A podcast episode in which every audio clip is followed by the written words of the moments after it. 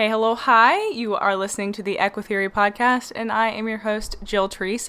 And for this week's episode, we are going to be answering some patron questions.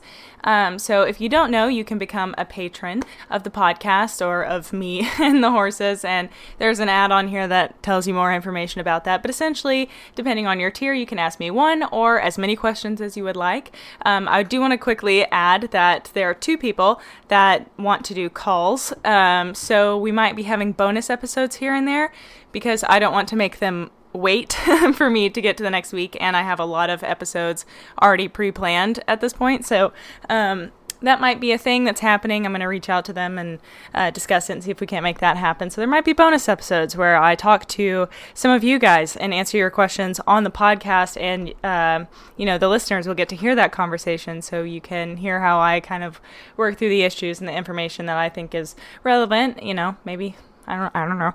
Um, but some of the topics we're going to talk about today are ulcers, separation, and food anxiety, intelligent disobedience, lesson anxiety in the horse, actually, uh, aggression, a lazy horse, blanket biting, and perspectives on riding after switching to positive reinforcement. So, it wouldn't be a podcast without a burp. I was really trying to keep that one. I'm sorry.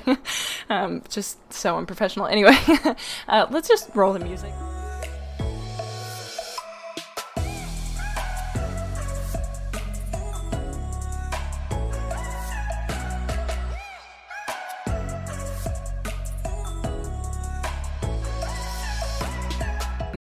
When you need mealtime inspiration, it's worth shopping Kroger, where you'll find over 30,000 mouthwatering choices that excite your inner foodie. And no matter what tasty choice you make, you'll enjoy our everyday low prices, plus extra ways to save, like digital coupons worth over $600 each week. You can also save up to $1 off per gallon at the pump with fuel points. More savings and more inspiring flavors make shopping Kroger worth it every time. Kroger, fresh for everyone. Fuel restrictions apply. If you're willing and able, check us out at JetRail Podcast on your Patreon app or at patreon.com slash Podcast. When you become a patron of the podcast, you can ask me questions that I'll answer on the podcast, receive merch, and have access to live Q&A events, which means you get your questions answered in real time. Uh, at the higher tiers, you have the option for phone call consults with me on air or privately, as well as access to online training with me, depending on your tier. Ooh, fun. Uh, lastly, should you decide to become a patron, just know you can cancel at any time and subscribe and unsubscribe as you please. And if you can't support us through Patreon, absolutely no worries at all. Listening alone is more than enough. And I just want to say thank you to all the current and future patrons. Me and the ponies appreciate it endlessly. Anyway, I'm going to stop talking and we're going to get into the part where I talk about things you're interested in. Okay, here we go. I think my cats have perhaps. Nope, one is in the litter box now. They do this awesome thing where when I feed them, they immediately go to the litter box and relieve themselves. And that smells horrible because I'm in a very small house. um, anyway, uh, cat poop aside, we've got a lot of questions to answer today, and I'm going to try and rock and roll through these. I did actually everyone, to your shock, um, I did actually go through the questions and try and condense them a little bit um, because you guys are my people and therefore long winded. but I get it also. I mean, there has to be some background uh, in order to fully answer a question about training and behavior and things like that. So um, I feel like it's worth reading it because obviously I've read the question. I could just say so in a horse it has ulcers, but I think it I think it helps more to have that context. So hopefully you guys understand my logic there. But yeah, let's just jump into these questions. So the first one is from patron Alyssa, and it's about ulcers. So um, her question says, I have this horse that I've been working with a couple times a week, mostly just light riding to give her some exercise so she's not standing in a stall all the time. And she's very head shy. If you move too fast, she flinches away violently. Sadly, she is smacked in the face and shoulder a lot. She has an older lady, maybe late 70s, that owns her, so she's kind of set in her ways. The lady, I'm assuming. anyway, I already know she has ulcers and have told the owner, but I don't think she's done anything about it or going to. So I try to make sure she has as much hay as possible, although I know it won't fix. I hope it helps some. She's very girthy, so I don't use a saddle, and if you touch her side, she swishes her tail and pins her ears. Sorry, my cats are sprinting in the background. um, she is a 19 year old retired Western pleasure horse. So if you, um, so she has that very slow, lazy type of walk, try, and canter. So I'm mostly just working on getting her to extend her legs and move more naturally. Thankfully, all you have to do is cluck cluck, and she will move out. So no kicking. A few of the kids at the barn have been riding her, and all they used on her were spurs and big ported bitch, which she doesn't need. Sorry, stuff like that always trips me up when it's like bitch, which bitch, bitch. So, bitch, yep, sorry for swearing, didn't mean to. Big ported bits, which she doesn't need. They would smack her anytime she was a little grumpy acting, which is her showing she's hurting from the ulcers. She's also very shut down, and she has unfortunately learned that she doesn't get listened to, so she puts up with almost anything. But I'm hoping that soon she will start coming out of it and being a little more goofy and playful. So basically, what I'm asking is how can I help her with her head shyness? I don't want her to be afraid of me or spook when I try to move uh, slowly and give her lots of treats when I'm with her and put her out in the field with my boys so she can get as much grass as possible. I only ride her bareback so we don't have to worry about the saddle hurting her or the girth, and I only ride her in a halter so she doesn't have to worry about being slammed in the mouth with a big bit. I'm working on teaching her the rules of clicker training so she doesn't have to search for food and be smacked in the face. I'm also going to help her understand what I am doing along with anyone else that handles her, oh, help her owner, sorry, the lady. Um, so she won't get mixed signals and get hurt. So that is a question. I'm going to proceed to my thoughts. Um, so yeah, it's great that you are being so considerate. A lot of what you've already done is like a plus plus. Um, so the head shyness, that is a tricky one because um, in my experience and in my like I guess philosophy, ideology, in order to truly overcome head shyness, you have to be very careful to never give the horse a reason to fear, um, you know, them getting smacked in the face, really, um, with anything, um, be it a whip, a hand, the bridle, any other thing, a bucket you could hit a horse with. Um, so, um, and and that's tricky because if she is acting quote unquote aggressively towards other people and her owner and they have decided the solution is to reprimand her corporally then um, you know it's probably not going to do a whole lot of good for her associations with other people. It might really help with you, but I would assume or um, venture to reason that she's probably just going to be head shy. Um, so the goal would be to, um, you know, remove the reason people have to um, hurt her. So I would start all the way from the back. So the reason people hit her is because okay, so the reason she's head shy is because people hit her, and the reason they hit her is because she maybe tries to bite at them or pins her ears or looks grumpy or aggressive, and the people don't like that. So you know, if you can't fix the people, the other alternate solution is to fix the reason, you know? So you might not be able to fix the people punishing that behavior, but maybe if you could fix the um, the reason my cats are distracting me so bad. Um, if you could fix the reason that she's biting or that she has to be aggressive, i.e., the ulcers, then you could just completely dodge the situation altogether. And then maybe on the flip side, you know, after the ulcers are fixed, then you could be like, hey, look. Um, you don't have to hit her anymore because she's not being aggressive because it was the ulcers, not your punishment working. Um, and you know, obviously, you wouldn't probably have to say that directly, but it would um, it would probably just be obvious. That's some of our positive reinforcement um, show not tell kind of tricky philosophy there that's just like okay if you won't listen then let's let's demonstrate it um, so now you have this other problem of the owner doesn't really want to um, treat her for ulcers. So um, that is a really tricky situation. So I have dealt with this in the past, and it is really difficult when people think their horses are fine um, because what you have to understand is that this lady has her horse and she loves her horse presumably and she rides her and takes care of her and thinks she knows her horse the best and that's fine and we're all entitled to that and of course we love that and that's why we deal with horses is because we feel connected and we love them. But if you suggest that the reason she is acting the way she's acting is because of ulcers and this lady has not you know um, made that connection for herself.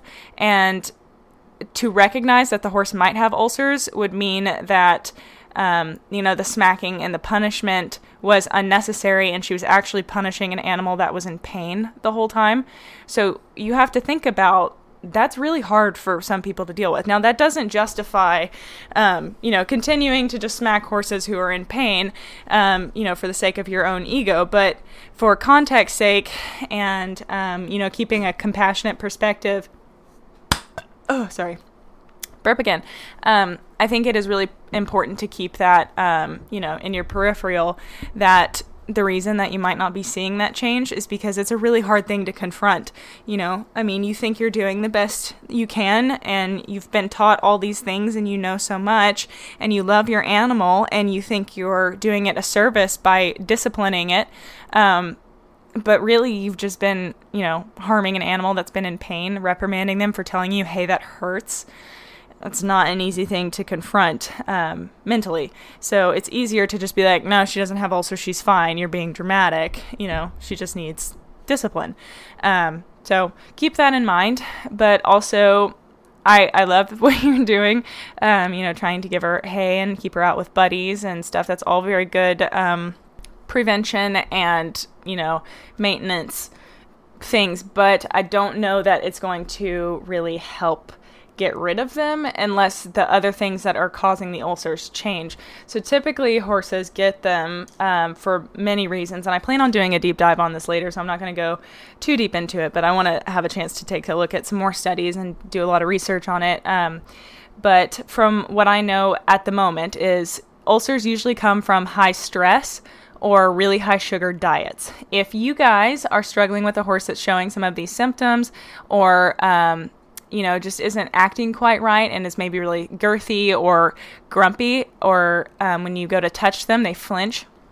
I would really suggest taking a look at DePaulo Equine Concepts.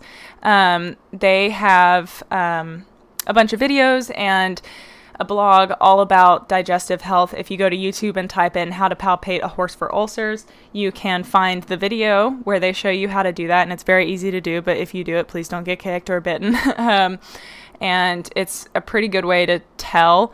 Um, obviously, it's I don't know how well it tests for hindgut ulcers, but it can give you an idea, and it's a lot cheaper than scoping, which you have to like, you know, take the horse off grain for a while, and then, um, you know, for like a day prior, so they can scope it. And it's like this whole big long process. And I'm not saying that you shouldn't get a vet out, but um, you know, speaking as somebody who knows how expensive horses are, um, sometimes you can just go ahead and treat and um, double check with your veterinarian that it's not going to harm your horse to treat, but generally speaking, you're not going to hurt them. Um, I would fact check that and be sure. But if I were um, Alyssa in the situation, patron Alyssa, I would say to have a conversation with um, with this lady and say, okay, look you know, I've been working with this mare for a while and I absolutely adore her. She is just one of my favorite personalities I've ever worked with. I think she is incredible and she has, you know, all this life to give. But I think that something that I'm doing is not working. So, see, I, I wonder if we can work together to try and, um, you know, find a solution here and be like, okay, so since I have been working with her and she has bitten and been sensitive in her skin and, um, you know, just seems really reactive and girthy and angry, um, I. I've been punishing her, you know, like we've discussed, but it it doesn't seem to be working. So it got me thinking and researching. And she is showing all of the symptoms of a horse with ulcers. And, um, you know, we couldn't have known before, but I'm, I'm thinking that we should really just go ahead and treat her. I've done the research and I have palpated her. I can show you the video. Um, I'll send you the link and I can show you how I've palpated her. Um, and you know, if you don't have time right now, I can just take a video of it and send it to you um, so you can look over it and think it over. You don't have to make a decision right now, there's no pressure. But I just, I really think that we could go ahead and treat her. If you aren't comfortable and you, you know, aren't really on board with it, um, I could pay for it. Um, I could just buy, I think usually it's like a couple tubes of UlcerGard or um, GastroGard. Hey, let's not choke the kitten, Wally. My big cat is like sitting on top of the small one. Um, hey, there we go. Throw the Aleve bottle. um, anyway, so I think it's just a couple of tubes, honestly. And, um, you know, you could just say, I, I would be more than happy to go ahead and pay for them and take care of it altogether if it's not something you're really interested in. I just really would like to see if we can get a change in her attitude um, because it really hurts me to have to hit her. And I know you don't like it either. And if it if it is something else, great. Then we don't have to hit her anymore. And you know, maybe you could go into that a little bit. Maybe not. Depends. You you know her better than I do, so you could um, you know be a better gauge of that. Um, hey everyone, be nice. but um, you know, just to have an honest conversation and be collaborative and make her a part of it instead of attacking and being like, your horse has ulcers and you're beating her unnecessarily. Probably not going to go very well. Um, but uh, yeah, I would definitely say she's showing some signs of ulcers. It's very, very, very common. And um, the next steps are to take a look at her grain. If she has a lot of sugar in her diet, um, that needs to be addressed because the ulcers will come right back. Um, and I would just, I would seriously do some research on uh, looking into your feed and that sort of thing. And a way that I approached it um, with my boss when I was trying to switch to a um, lower sugar feed was, you know, I told her everything, and she has had a lot of experiences, you know, with her personal horse, um, who has sadly passed on, not due to a stomach issue, but um, he got his foot stuck in a stall door and it caused problems that he just couldn't really recover from. But he used to colic all the time and she could not figure out why. Now, knowing what we know, we we have some ideas about why. But, um, you know, she couldn't have known, and you can only do what you can with what you know at the time. So um, now that we know better, we do better. but back then, she um, had switched to a feed and she'd seen a really significant decrease in colicking after this horse. And um, I wanted to switch to a low sugar feed because of their feet and um, because of you know ulcers and personality um, type things and having a lot of sugar really like you're almost guaranteed to get ulcers because horses' bodies aren't uh, made to process high amounts of uh, sugar. So when I suggested that we switch to a lower sugar food, she was really, really not open to it because she was like, "Look, Jill, I've had horses colic on me and die, and I have finally found a feed that seems to be agreeing with them better, and I do not want to change." And she was like, "I'm not risking my horses, no." And I was like, shit. um, it, and it was definitely a night that, um, you know, was a little more sensitive than most. um, and I'm not dogging her at all. She knows. Um, but, you know, we talked about it some more. And um, I was like, look, I, I know that you. You know what you're doing and you know what we're talking about. But the research shows about ulcers, which cause colic, and also the difference in their feed. And if we can adjust their feed to where they don't have to get their feet done so often, um, which obviously part of me is like, mm, no. but um, if, you know, if you're having big cracks and a lot of thrush, they're going to need a lot more attention than if their feet are just good and they have to be done every, you know, four to six weeks. Um, so that's what I meant by that. And I was like, we can reduce our bill there, and um, you know, you have to, you don't have to feed as much, blah blah blah. And like, I just, I presented it in a way that made sense from a financial perspective as well as a um, welfare and health perspective. And finally, she was like, okay. Let's give it a shot. I'm going to stick with this brand. Um, it has, a, I think our feed right now um, it's Blue Bonnet feed. It's got a 3% sugar in it, I think. Um, but the horses, the change we've seen in them has been absolutely incredible. Um, so we made a compromise. I wanted a feed that had no sugar in it, but she was like, I want to stay within this brand because it's a really good brand. And I was like, okay, so that's good enough. Let's try it and let's see what happens. And the horses have completely completely changed.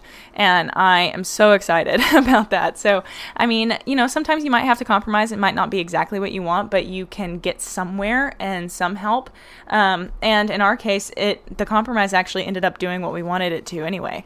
Um, so, long story short, I would say that, um, you know, I would do some more research and be sure that you could just treat with UlcerGard and, you know, not see any um, problems. But I would also try to figure out why she has ulcers, be it is her life too stressful? I mean, people that are constantly punching her in the face um, and, you know, using big spurs and ported bits, that might be stressful enough that, um, uh, it's causing her stomach to act up, or she is on. Because I mean, what you said she's a, Western pleasure horse. I'm assuming it's either a thoroughbred or a quarter horse.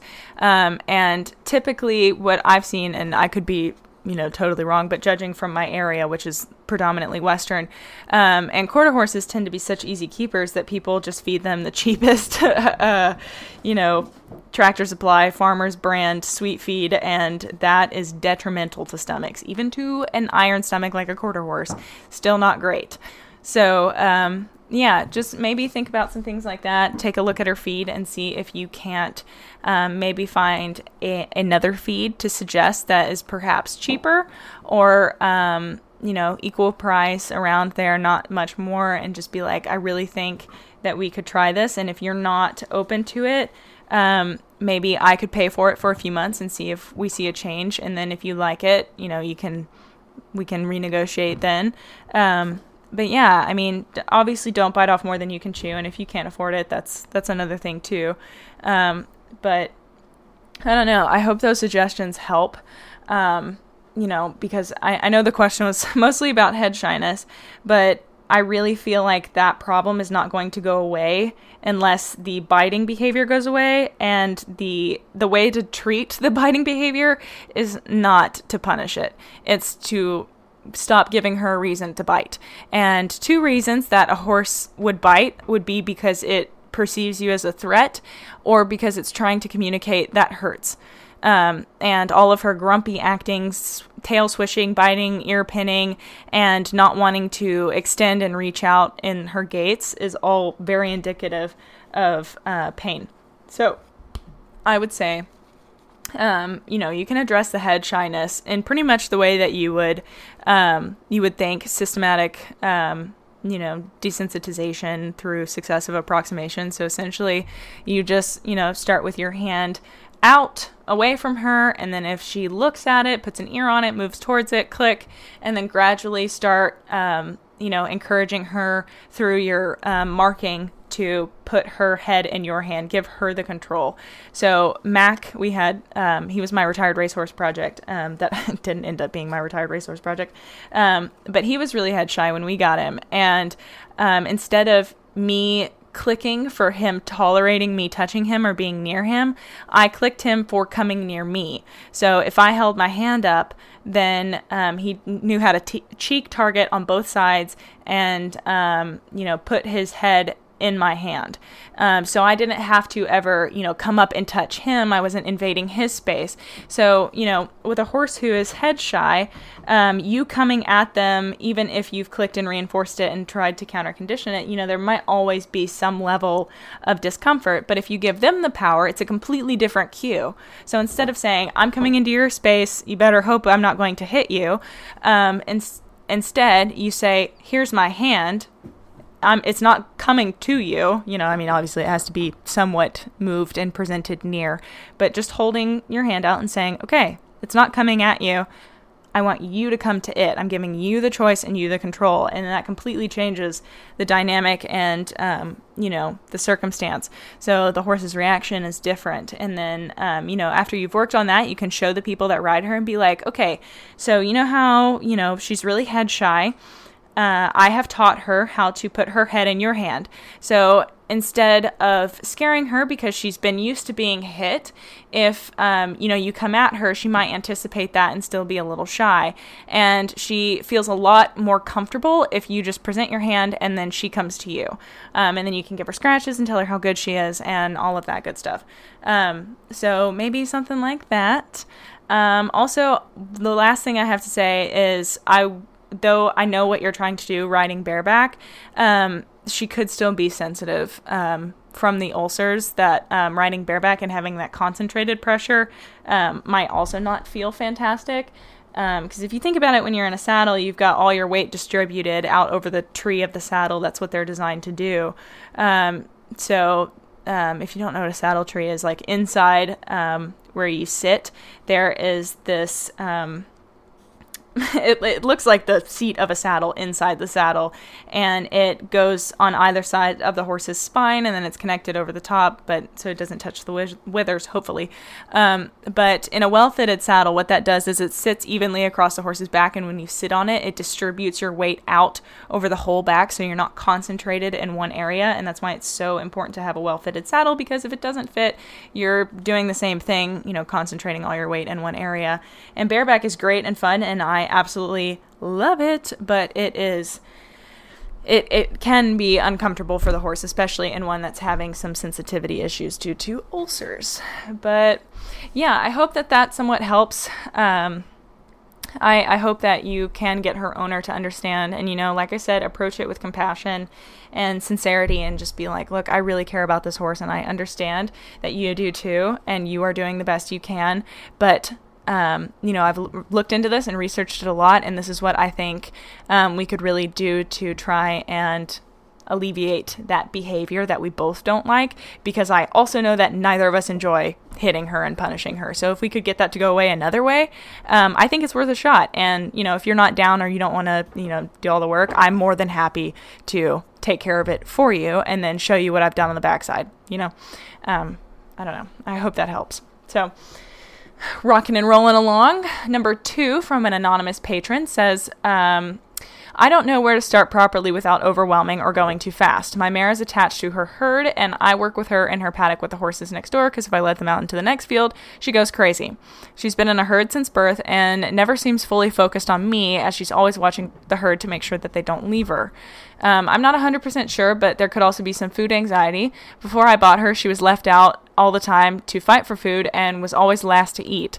Now she knows she'll always be fed, but by giving treats, she is moving backward um, to have her head by my hand. This makes it hard for me to teach her how to lift her feet when she's moving backward, and I've tried putting the food into a bowl as to not make uh, my hand the feed giver, but she didn't understand that there was food in it and then didn't seem as excited to work. Okay, so clearly within this question, there is a lot to unpack. Sounds like we've got separation anxiety, we have um, some inattention during training, food anxiety, and um, backing up to get food. So, let's get into it. So, being attached with her herd and um, seems like she's worried about the horses leaving her. It's it's hard for me to say um, it definitely could be that. It also could be something else, and um, maybe, you know, it, with horses that are really distracted during training, it, it, definitely could be because they're worried about their herd. But if you're, um, if you have her in the paddock next to them, um, I, I don't, I don't know that. I, I mean, it, it definitely could be, but I am cautious to say that that could be the only explanation so maybe a potential solution to that is when you put her out in the next field, um, or put her. You said I work with her in the paddock with the horses next door. So I'm assuming you're in like an adjacent paddock. Um, so what I would do is let her into that paddock and um, maybe put out some hay and just let her hang out and just kind of watch and see what she does. If she is running the fence line and pacing, then I would say she's probably definitely very uncomfortable. Um, and maybe we don't need to start um, in there. But if she's just munching on the hay, kind of looking around, um, you know, you you're probably all right. Um, and it could just be that um, what happens with a lot of beginning um, you know, positive reinforcement trainers is that it's really hard to keep your reinforcement rate high enough because in the traditional training world, we come from this perspective that, you know, you've got to get the behavior, ask for more, ask for more, ask for more. So think about it when you're riding and you are going around the arena and the horse does the trot transition you want. Um, you don't come down to a walk and, you know, let them relax, you know, you normally keep going and then eventually you move into extended trot or lateral work and then um, you shorten and lengthen and then maybe you ask for canter all before you walk. So we're used to getting a lot of things done really quickly, and um, positive reinforcement um, at the beginning doesn't lend itself to doing that. You can absolutely get there where you can chain and do a lot of things for a long time without, um, you know, feeding. There's still reinforcement in there because of secondary reinforcing and um, you know things like that but i won't get into that but um, you know you have to do it well and it sounds like a lot and i'm not trying to scare you guys away but it is a different way of thinking and um, so when you go into work with a horse when you've started training with positive reinforcement you have to be sure that you are not raising your criteria too quickly so if you're asking her to pick up her foot you know maybe you start with just uh, clicking for a weight shift. So she's shifting her weight off the foot you want her to pick up. Um, and then you move to, um, you know, maybe she lifts it slightly. And then you gradually increase to the height you want it, and then holding it for longer periods of time. You have to work up to all of that. Even if the horse knows how to pick up their feet, you know, when you're training with positive reinforcement, um, it still might be a process. Obviously, it'll go faster if they already know how to pick up their feet through negative reinforcement, but you also have to be careful, um, you know, that the reason they're doing it is not for the negative reinforcement. Otherwise, it's just negative reinforcement with a cherry on top. But anyway, more semantics. Um, so, what I would do as far as the um, separation anxiety is just, you know, see what she's doing in the field and just observe her. And if she is pretty chill, and, you know, I mean, she might be aware and con- or casually looking over at the horses in the next field uh, or in the next I don't know, because you said I work with her in a paddock with the horses next door because if I let them into the field, she goes crazy. So I'm assuming you're still in separate paddocks. I I'm confused, but um, anyway, theoretically, put her in the other paddock, give her some hay so she you know doesn't just have nothing in there, um, and then just hang out. Stand by her and see what she does. If she's looking at the other horses constantly or running around, um, you know, that's probably a good indication that she's very uncomfortable, and um, you might have to um, you know, take some more steps to break it down further. But I would venture to say it's probably um, the lack of focus usually indicates um, that your training is not um, you know being reinforcing enough. Um, but again in cases of separation anxiety sometimes you have to work up to moving away from the herd and um, make it a really good thing to be away from them and with you um, by creating positive associations and successively moving further and further away blah blah blah. Um, but in this case i would say that you just need to make it really reinforcing to be um, working with you and you know she's allowed to pay attention to the herd and you know think about them. But um, there's also the possibility for displacement behaviors and that sort of thing. Um, so i would just really make sure that when you go into a training session you know what you're doing. Um, and i don't mean that in a derogatory way. I mean maybe 10 minutes before you go into your session just take a moment sit down and think about what you want to do. And if your goal behavior is to pick up her foot break it down into the smallest possible piece, which is does she let you touch her leg? Is she comfortable with you standing next to her? Is she comfortable with you running your hand down her leg? You know, all of the things that, you know, people usually do to um, train that. So, like with the babies, I did not train them to pick up their feet by squeezing on their tendon, you know, like normal. And um, so I just run my hand down their leg and they pick their feet up. And I taught them that because I clicked at the slightest indication that they were going to pick their foot up. So I train all of our baby horses predominantly with scratches. So when I um, when I was working on picking up their feet, I would run my hand down their leg and they would kind of like turn around and look at me, you know? And in the process of, you know, sniffing my butt or my leg or seeing what I was doing down there, they might shift their weight over to the other leg. So then I click and then I give them scratches and they're like, wait a minute. And then gradually I work on isolating um, that weight shift. So they might do that before they turn around and look. Um, and then I weed out the turning around and looking behavior also. And um, some of them, they would um, take a step back to see what I was doing instead. So when they shifted their weight and lifted their foot, I would click.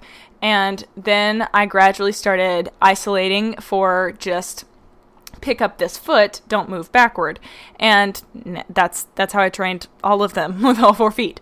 Um, so there are different ways to go about it, but um, you have to be really paying attention that if you aren't re- reinforcing often enough, they're going to be like, this isn't worth it. I'd rather do something else.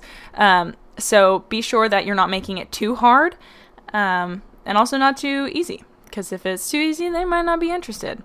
Um, also, make sure that it's a treat she really likes, and maybe when um, maybe you keep an extra treat. Like for Zoe, she likes alfalfa pellets, but she really likes carrots. So I keep some carrots on me when I'm working with her, so that if she does something really exceptional, I can reward her with that. Um, and that kind of diversifies what she's eating, as well as you know keeps her really motivated. So um, there's that. Um, also, food anxiety. Um, now she knows she'll always be fed. And a horse that has food anxiety, it, you there. There's no way to ever really know that she'll always be fed, you know? Um, so just because she's now in a, a home where she will always be fed doesn't necessarily mean that her anxiety is totally gone about it. Um, and that is something to consider that um, you know she might still be a little uncomfortable but as far as that being um, you know your conclusion because she's moving backwards to come to the treat. Um, that's possible and that might be the reason why that behavior started but also you might be reinforcing it. So what i would do is i would take a step back and not literally like take a step back in training and start by um, doing the rules of the game or uh, manners training. So you stand next to them, and you may have to start outside of a fence if you haven't done this already. If you have, it's a good refresher. So, um, you know, stand next to them, um, shoulder to shoulder, or in front of them, or wherever you are comfortable standing. And um, then, when they stand with their head in front of their chest square and out of your space. So, again to clarify because I'm kind of all over the place. If you're standing shoulder to shoulder with your horse and you have treats, you don't want them in your space because that is where we get horses that um, are quote unquote pushy or muggy or rude. Um, so they're naturally foragers. So they're going to do that naturally unless you give them an alternative behavior to perform that's what they're going to do because they don't know how to do anything else so if you have if you're standing shoulder to shoulder with your horse and they take their head out of your space, click. And the most important part here is when you click, especially with a horse that knows that the click means a treat is coming, um, do not feed them back in your space because you're completely undoing what you're working on. So if your horse moves their head out of their space and you click, you get the treat, and then you take your hand out of your space and feed them where you clicked them for being. So if they move to where their head is completely centered in their chest and their neck is straight, you feed them there also. Um, and that way, the horse learns that they never have to come to you for food, that you bring it to them. And that's the rule. You want them to stand still and that you bring them food. And you can work on this in so many other places. So if you're standing next to them and you click for that, um, and you know, in the beginning, you might have to be really quick about it. So if they um, if you click, you might have to like don't scare them obviously, but bring your hand rather quickly up to them before they have a chance to move. Make them successful. Don't wait ten minutes and they're like moving all over the place. Um, so, and then you can build up to where you step away from them. I did this with Zoe with um, mat training. So maybe that's another thing that you want to work on. Um, you set a mat out and have them put their feet on it, and then um, you gradually increase your distance from them and click them for standing. And then you come and bring them the food.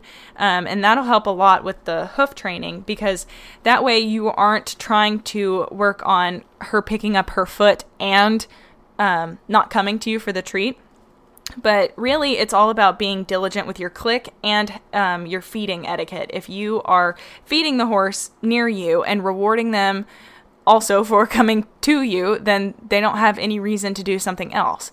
Um, so i would really recommend that you start without working on the feet first um, and really get it solid that she knows that you're going to bring her the food and she doesn't have to come to you for it. Um, and then, yeah, just be really diligent about where you feed her. Even if you're working on a new behavior, keep that consistent. You only want to change one thing at a time. So get that really solid before you start working on the uh, picking up feed again. Um, as far as trying to work on putting it in a bowl instead of your hand being the feed giver, um, and her you said she didn't understand that there was food in it and then didn't seem as excited to work. Um, so yeah i've heard a lot of things about horses. Um, it's more exciting to be hand fed for some reason. I think a lot of people have come to that conclusion. Um, but you also have to teach the horse about the bucket. So just like you taught them that the clicker means that um, they've done the right thing and that food is coming you also have to teach them um, you know that food can come in the form of being in the bucket. Um, it's just like anything else. You can't just expect the horse to understand it. You can't explain it to them with words, so you have to explain it to them with reinforcement and being systematic in your training. So, um, you know, maybe you do something simple that the horse is really good at. Um, so maybe you started with targeting, and um, so you ask the horse to maybe target um, I don't know, your hand or a cone or a Gatorade bottle or your target stick, whatever you have. Target it, you know, close to the ground near the bucket. And then, um, you know, when she touches it, you click and then feed her w- from your hand really close to the ground. Um, and then gradually work over to the bucket. And, um, and also maybe don't make it like a really big, tall, like typical water bucket, like maybe like a feed pan. Um, those seem to work a little bit better for this just because they don't have to stick their face in it. Um, and that way you are slowly working towards it so they're getting the idea that they're going to get fed in this location and then you can start putting the feed in the bucket and then you know pointing to it or whatever, giving them a chance to see it and find it, and then do that a couple times. And then the horse starts to learn, oh, okay, I'm getting fed out of the bucket now. So target, bucket, target, bucket. And then you can gradually move, you know, where you're targeting their head to, you know, a little bit of a distance away, um, or change behaviors and then use the bucket. But you can't just expect that, um, you know, if you're if you're wearing a bum bag full of food and then you click and the horse has this whole history of you hand feeding them when you click and then you throw some food in the bucket. They might be a little bit confused like wait you're supposed to give it to me. So um, you know just make sure you take the time to explain it to them. Um, but yeah okay. That is enough on that question. We have so many more and we're already at 40 minutes. So question number three. Patron libby asks about intelligent disobedience. I've been listening to the Psychology in Seattle podcast, personal fave of mine. And a while ago, I came across the episode on intelligent disobedience. When I first heard this term, I immediately thought about how it could be taught to young riders so they could feel comfortable saying no when asked to do something that would maybe feel dangerous to them, such as jumping too high or unethical, such as ripping a horse's face or smacking them. This fits too well with the first question. Um, I'm curious what your thoughts are on young riders and intelligent disobedience, um, and if the difficulties of getting trainers to respond more openly to intelligent disobedience in these cases. The next thing I thought of is how how it could work for horses. Of course, we see horses with learned helplessness couldn't express any intelligent disobedience, but um, for horses in, say, a positive reinforcement environment, could there be a, a way to reward horses for expressing intelligent disobedience in hope of preventing them from continuing their training for the reward despite something being wrong? Um, so, um, I'll talk about the riders first. Um, yeah, I completely agree. If you don't know what intelligent disobedience is, the very layman version is pretty much what it sounds like. You're wisely being disobedient. So it would be like if somebody told you to jump off a bridge, um, you would be like, mm, no. and they would be like, okay, you must obey me. And you'd be like, I would die. So no, I'm going to disobey you. Um, obviously, that's a very juvenile example, but um, you can listen to the episode. I um, I had trouble finding it, but I think it's just on their website. But um, they have their whole directory on there. Um, Psychology in Seattle with Dr. Kirk Honda. It's, it's, a fantastic podcast if you're at all interested in psychology and why we do the things we do. I highly recommend it. But um, yeah, so I think um, I think it's definitely something that um, should be more uh, prominent. I keep saying, uh, I'm sorry, in the equestrian world because like like we said in the first um, question, that is a common thing, you know, where you're like, okay, I have this theory that this horse is acting this way, and I don't want to hit them, um, you know, because I think they're acting out of pain, and people are like, no, you just need to train them the way that you're supposed to. Um, so, you know, if the horse has ulcers, the it would be more intelligent to treat the horse for ulcers rather than keep reprimanding it for acting um, like it's in pain. So, yeah, I think it could absolutely be beneficial. Will it happen right now? Probably not. Um, I think that there is a lot of ego in horse training for whatever reason.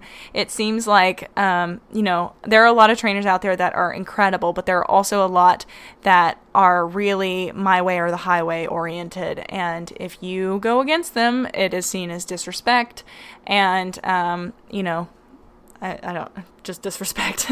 um, so I think that um, it should absolutely be something that we use and something that becomes more accepted because I, I definitely know firsthand how difficult it was as a young writer who had ideas and some thoughts and then when I brought it to uh, my trainer's attention it was immediately shot down um, like I just I remember one of the biggest examples um, and I guess last ones last incidents were um, and you know we're good now and I I love her as a person but um, you know I just I wouldn't train with her anymore um, you know because of this and also I just don't ride traditionally so there's really no reason to train traditionally um, but so I essentially it was when I first started learning about positive reinforcement, and I w- really wanted her opinion on it because I love and respected her, and she'd been my trainer for years. And I was like, hey, so I found this really cool new method of training where you use treats, and when the horse does something right? You give them food and you mark it with a click and you know, people in the dog world do it all the time and it's it's working with horses and I think it's really cool and it could work for Zoe cuz she's so anxious whereas, you know, you know, when you use negative reinforcement, you the reinforcer is that you're relieving the pressure and um, I feel like if I didn't have to do the pressure in the first place, other than tactile cues, but I wasn't that advanced yet.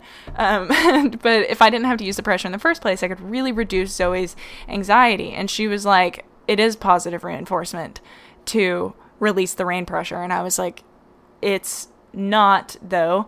Um, I was like, it's the release of pressure. It is the removal of an aversive. And she was like, no, it's a reward. And I was like, I, huh? And she was like, you don't know what you're talking about. Um, I'm glad that you, you know, are looking into training, but you you're wrong, and um, it is positive reinforcement. And uh, you know, to kind of just explained the people that she knows and her reasoning, and furthering why I was wrong and immature and ignorant. And um, it was like just a huge slap in the face to me, honestly, because I was really excited about it and just really genuinely wanted her input and not an ego battle. Um, you know, and like I said, we're good now. Um, so if you, if you know my old trainer, um, there's no need to. I mean, if you would like to tell her, okay. but I I love her dearly, and I think she is, she's you know, an awesome trainer. But doesn't have that understanding that most people actually don't have. That's why I have this entire podcast. Most people don't know how to train with positive reinforcement because it's not common in the horse world. And we're taught that releasing pressure is a reward. Everyone always says, my whole life growing up, reward the horse for doing the right thing by releasing the pressure. It's not a reward, it is reinforcement, but it is not rewarding. Like I've said in past before, you know, think about it this way if your boss says, okay, I need you to finish up your work today or else you're fired versus when your boss says hey if you finish up your work today you're going to get um, a raise. So obviously it's a little bit one's a threat and one's bribery which are very you know not nuanced forms of positive and negative reinforcement. But it's clear which one you would prefer um, and keeping your job is not a reward. It is a relief. Um, it's an avoidance of a threat. So you know, I mean, it, it's it's just that lack of understanding. So I definitely, I I've been there, and I know how hard it is to talk to trainers. And um, you know, I just stopped training with her altogether. I stopped having a trainer, period, because of that. And I was just like, you know what? I, it's time for me to go on my own journey and explore this myself. Um, and so I think if I had um, been allowed to, you know, if like, if, oh, kitty, just knocked your noggin on the desk trying to jump into my lap. Ow. Um, but if, if intelligent disobedience was accepted more so in training, and I'm sure it's like this in other, you know, sports and um, coaching situations, that it's not really um, cool for the student to question the master. But, um, you know, if it had been more acceptable, our relationship in a training sense probably would have been more preserved. I would have probably kept riding and we would have started learning more and incorporating um, some concepts based on the scientific evidence that's out there um, rather than me just being like, mm, I'm just going to woe back on traditional training and really focus on this for now. Um, so yeah, and I mean, like you said, the difficulties of getting trainers to respond more openly to intelligent disobedience, I really think it just comes from education. I think um, for me, especially, I used to think I knew everything about training. I was like, I've got this. You know, I know how to ride a horse, I can ride anything, blah, blah, blah. Um, but in being wrong so many times and having more evidence thrust in front of my face that proved me wrong, um, I have you know, become a lot more open to accepting that I might be wrong. Um, because I just, I keep being wrong so often. It's kind of hard to just, you know, ride on the fact that everyone else around me doesn't know what they're talking about because I've been wrong. So, um, I think it's just experience and, um, being humbled. And I don't think you necessarily have to be proven wrong in order to be more open to, um, disagreement or intelligent disobedience. Um, but yeah, I don't know. I think I think it'll come as the new generation comes up because I think more and more people are starting to pay attention to science and are starting to actually look into why we train the way we do um, and if they would like to train another way. And I think that that is going to start a snowball effect in you know the next decades of um, where it's it's more accepted. But I mean, like I said, in probably any sport you deal with this where um, questioning the master is not really cool. Um, so yeah, onto the aspect of a horse expressing it. I think it might be, and I, I honestly I don't know, but I I don't know that horses would have a concept of necessarily intelligent disobedience, though their actions might be intelligent disobedience, if that makes sense. Like, I don't think if you asked a horse to walk off a cliff and it said no, that it would be logically like, you know, I know that you really want me to do this, but I um, I'm going to politely decline because I don't want to die. I think it would just be more like no, cliff equals death, you know. So it's it's simplified, but I think you could definitely apply the concept, and maybe that goes for humans too. I don't know. Most humans probably don't know what intelligent disobedience is. um, sorry, I had to throw away a paper towel because my kitten was attacking it. It's just kidding, kidding, kidding. Um, yeah, so um, as far as rewarding it and kind of training it, I think that might get a little bit complicated because I prefer to see training and kind of because I'm a very literal person and it's really hard for me to um, kind of be abstract, and it has been frustrating my art teachers as long as I've been alive. um, but I think you just don't know what you're reinforcing, is what I, I guess I'm getting at. Is that, you know, if your horse is saying no, like okay take a mounting block situation so maybe the horse is dealing with some back pain and you lead him up to the mounting block and they normally line up and they step away I oh god, ow, cat just used my foot as a springboard and I'm trying to be ethical and not remove claws and that hurts so bad. Um didn't see him coming. Um anyway, sorry, cats are just being very distracting this episode. Um but you line up to a mounting block and your horse um steps away. You you're not going to know that he's stepping away because he's saying, No, I'm in pain.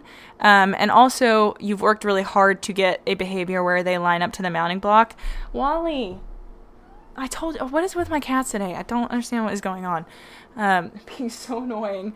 Um, but yeah, so you're not going to know if the horse is in pain or not. Obviously, if my horse knows to line up to the mounting block and does it consistently pretty much every time, then if they're not lining up, I'm going to think something is wrong, but I wouldn't necessarily click for that.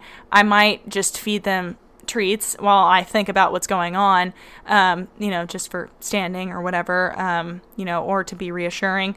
But I wouldn't necessarily click and mark that behavior as something that I'm shaping, um, per se. I don't know. There's some nuance to that, and I guess every trainer is differently, and I would like to hear some other opinions on that. But I really think that I would probably just be, um, yeah, I mean, you said uh, reward horses for intelligent disobedience in hopes of preventing them from continuing their training for reward despite something being wrong. Yeah, I mean, I think I would like to think that horses that are trained with positive reinforcement feel that choice available to them. Um, you know, Zoe, she loves the training, but she also knows that I'm going to listen to her. So if she doesn't do something that I'm asking, it my first thought is not oh my god why is she being so obstinate today? It's what's what's going on? Am i asking something wrong? Is she uncomfortable? Is she in pain? Is she unable? Does she not understand? You know instead of oh she's just being obstinate. Um, and you know i think that's kind of your point but um, to reward that specifically, I mean, you just don't know what you're rewarding. I think it's more of an indication of, okay, we need to think about this a little harder. And obviously, I wouldn't punish them by just not feeding, but maybe, um, you know, just quit with what you're doing for that day. In the mounting block situation, I would just be like, okay, I hear you. Um, you know, be sure you're asking correctly. You know, if you line up at the mounting block and everything is the same as it always is, maybe you try again. If the horse still doesn't line up, then you know, you know for sure, and you've asked correctly in a way that made sense to them. Um, and that, I'm not saying that you need to like keep harassing the horse until it does what you want it to do, but just make sure that you know what you think is happening is happening, and then um, just be like, okay, well, let's not do this today then, and um, you know, I'll give you a break, and maybe we can investigate what's going on. Uh, maybe you've got some back pain or something. You know, I think that that would be more the course of action that I take rather than trying to mark for intelligent disobedience, if that makes sense. There, I know that's kind of like a fine, nuanced line, but um, that's my answer. So, number four from patron Kira. Uh, regarding lesson anxiety. So, this question, when I read it, I thought it was really interesting. Um, so, I hope you guys get something out of it. Um, I bought my mare five years ago as a rising six year old to bring along in dressage, and she's always been very honest and clever and always tries to do what I'm asking. She's also always been fairly obvious when she's upset about something or there's something that she doesn't like, and I think she dislikes lessons. I've noticed a consistent pattern that when I walk into the arena on days that I have lessons, she is uh, of a slightly different demeanor. It's not super obvious, just that she walks closer to me and her eyes look more anxious. Not sure how to describe it, but it's more like her eyelid is wrinkled, almost as if she is holding them more open, like she's alarmed or wary. Her mouth is also tighter, and um, as in her lower lip is not as floppy or loose. It's always present when she knows she's walking into a lesson. She never does this when I school her on my own, regardless of environment. So I want to stop for a second and kind of talk about the behaviors you described. So that is perfect. So obviously you're painting Wally. Oh my goodness. Do you need to be in my lap right now? He says, Yes, I need attention. Thanks. Um, okay, maybe we have silent kitties now that aren't eating everything I own, like my boom mic, small one cats today. um, so the behaviors you describe are you're right. Um, if you have done any looking into equine body language, um, you're you're dead on. Um, a wrinkled eyelid, um, they usually call that a triangle eye, where their eyelid is like like if you imagine like raising your eyebrows and trying to pull them together that worried expression that's the horses do that too and um, it could be alarm or nervousness or you know, just anxiety. But um, oh my goodness, the cats today. Um, so you're dead on, and having a tight lip and alarmed expression is definitely um, indicative of anxiety. So you're right. Um, and if you guys don't really know how to recognize um, facial expressions or body language in horses, I highly recommend reading Language Signs and Calming Signals of Horses by Rachaël Draaisma. It's available on Amazon. I think there's a paperback version that's a little bit cheaper now. I could be wrong. Um, but I have a link to it on my website, which is jetequitheory.com, and you can go to the positive reinforcement tab and find plus our books. I'm constantly updating my website. I'm trying to get um, it to a point where my website is um, somewhat of a resource hub where um, I link you guys to all of the information that I have been privy to um, so that you know where to start as well as where to further develop your education. It's a work in progress right now. My site is live, but it's a lot of pages I haven't put anything on yet. They're just there. Um, so there might be a day that you click on it and it's like half written because I'm working on it. But yeah, so just just know that and um, check that out if it's something that you're interested in. I think that um, you know, just like if you were working with human children, you probably need to know what their facial expressions mean. Um, working with horses is the same way. If you don't know what their facial expressions mean, you're going to be having a really difficult time in understanding what's going on and what they're trying to tell you. And then that might result in you having a horse that has to scream at you and bite or kick or buck or, you know, get loud with you so that um, they get their point across. So I would highly recommend looking into that. But yeah, so I'm going to continue reading the rest of her question here, which is I've started speculating at whether it's because we ride for longer in lessons that are 45 minutes. Normally, when I ride um, just schooling, we work for like 25 minutes max, including extensive walking before, during, and after the more concentrated work. I also consider it's maybe harder during lessons, uh, as in schooling, I just brush over the more difficult material, whereas in lessons, we tend to focus on that difficult material for longer. Not to the point it's being drilled, but just more playing around with harder work for a minute. Or it's more than just playing around hard work for a minute. Um, I'm not sure what to do she's good, playful, expressive, and curious, so I don't want to see her become anxious and unhappy. At the same time, I don't want to upset my trainer because she thinks I should bring my horse up to Prix St. Georges or so, um, which is awesome, by the way. Um, and I don't know how I would tell my trainer, Hi, my horse doesn't like your lessons. My trainer is really great and has been letting us take time to develop properly instead of shortcuts to rush up the levels, but I'm confused, so maybe just your thoughts on my horse's behavior and or situation. So, what I would say about this is that it it really depends. So I think that maybe you could talk to your trainer about um, trying out some shorter lessons first, you know, instead of working on 45 minutes, maybe shorten them. Um, but it, it could be for a number of reasons that you're seeing the horse. It could be the duration, it could be the intensity, um, it could be being uncomfortable with having somebody in the arena, like on the ground or in a chair, wherever your trainer is during your lessons. Um, or it could be um, you have a little bit more anxiety or a different energy about you. Um, sometimes we don't realize how our body language changes, and maybe when you ride, you're a lot more relaxed um, when you're schooling, I mean. And when you're in a lesson, you know, you're a bit sit a bit taller, you have a bit different attitude, perhaps, and maybe your horse senses that um, through your behavior and you know, kind of the attitude you put off. Um, and I'm not saying that when you go into lessons you're arrogant, but I, I also had this problem where I I rode differently in lessons versus by myself, um, just because we ride differently when we're being watched versus when it's just us. So that could be it. But I would have a conversation with your trainer about this. I would sit her down and be like, okay, so I have noticed something weird and I have been thinking this for a while and I've been trying to come up with a reason as to why it's happening and I can't really seem to pinpoint it. And I'm wondering if you would be willing to play around a little bit and see if we can't, um, you know, solve this together. Um, again, bring them into it. Don't be like, hi, your lessons you know, stress my horse out. um, but be more tactful about it and um, also considerate to the trainer um, and just being like, okay, I've noticed that my horse seems really stressed out in lessons. And I've been noticing this for a while, but I was trying to figure it out, and that's why I didn't bring it up to you. And also, I don't want to offend you or make you feel like, you know, my horse doesn't like you or anything like that, but I just, I'm not sure what is changing. So I'm wondering if we could, you know, kind of brainstorm or think about this together um, and see if we can't find a way to make her more relaxed in lessons. And then, um, you know, if the trainer's like, okay, cool, what's what's going on? Let's talk about it. Then you could be like, you know, tell me, tell her everything you told me about how you've noticed a change in her facial expression and her uh, tension level versus when you ride alone, and um, you know, maybe see if you can make them the same. And if that means you know, maybe trying out having a person in the arena, you know, maybe a friend or your mom or your dad or significant other, um, you know, just another person uh, maybe a fellow rider. Just be like, could you stand in the arena? I mean, you can just play on your phone, but can you just like be in the arena like the trainer would uh, while I ride? You don't have to say anything to me. I just need to, um, you know, kind of do some variable isolation here.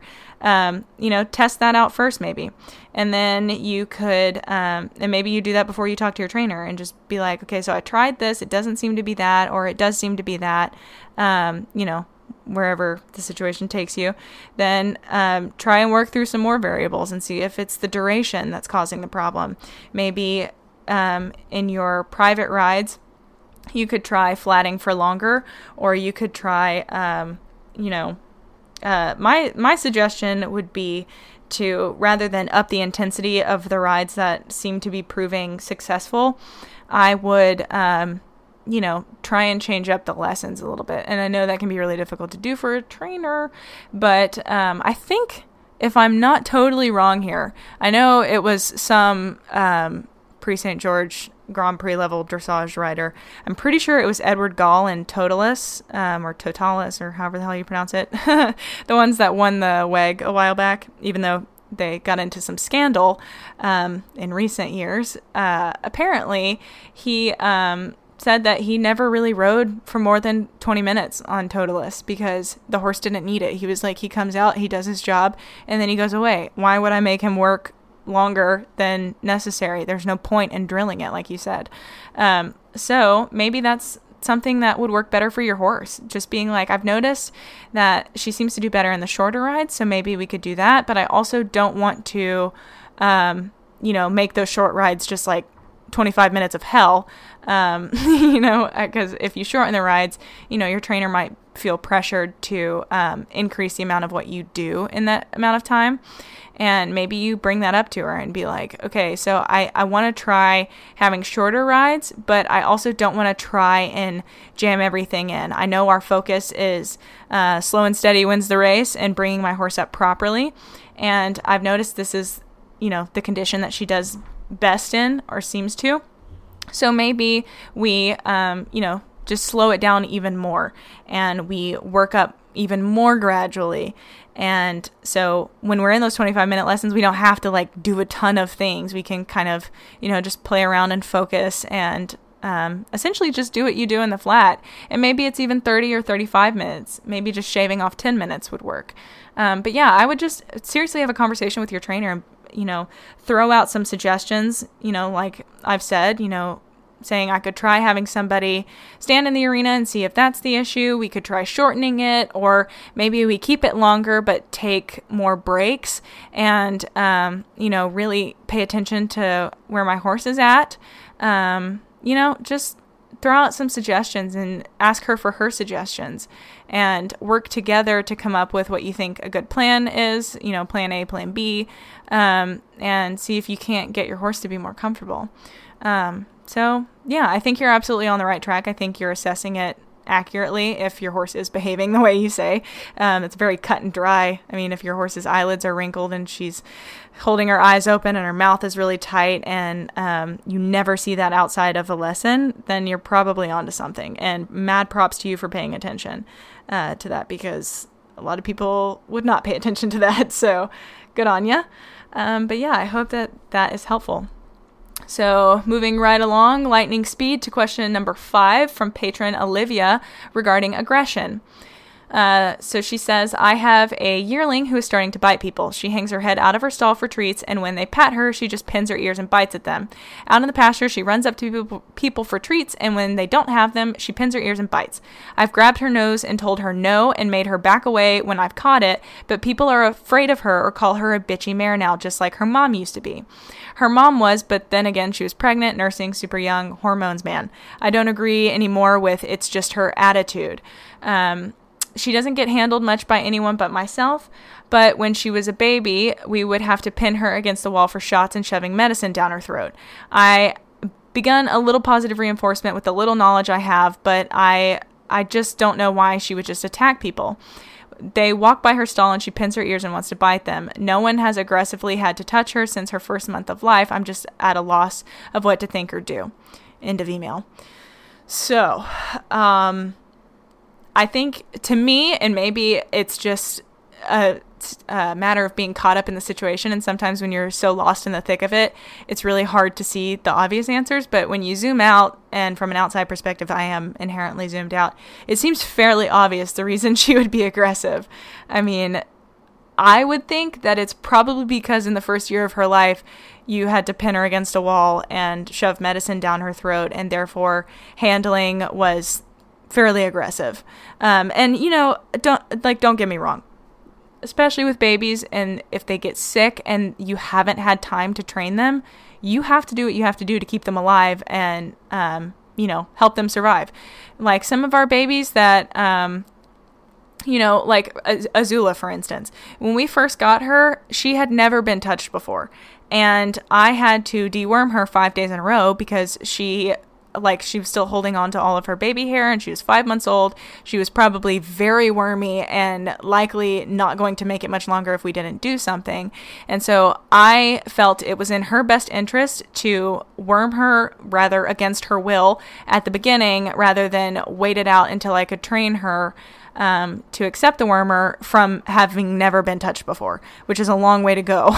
so I was like, okay, this is what we're going to have to do. And I did it kindly, I will add, but it took a while. I mean, it, it took me working up to touching her and then um, being able to put the wormer in her mouth and then her accepting it. And then it was like every day I had to start over because she was anticipating the wormer and didn't want it in her mouth because it was yucky or whatever. So, um, it, it, it can be difficult and sometimes you just have to do what you have to do to help the horse out because it's in their best interest ideally you train it before but like in the case of azula we didn't have her before five months so there i couldn't have trained her and i didn't even know she existed so um, it is difficult, um, and I'm not shaming you for having done that, but I think it's a pretty logical explanation for why she is the way she is. Um, you know, just anticipating or expecting, you know, a history that uh, she has. Uh, she has no reason to not.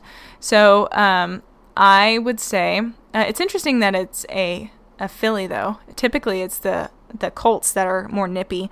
Like Azula hardly ever bites, um, but Astro and Dexter quite nippy. But Sterling, our little Appaloosa guy, he doesn't really bite that much.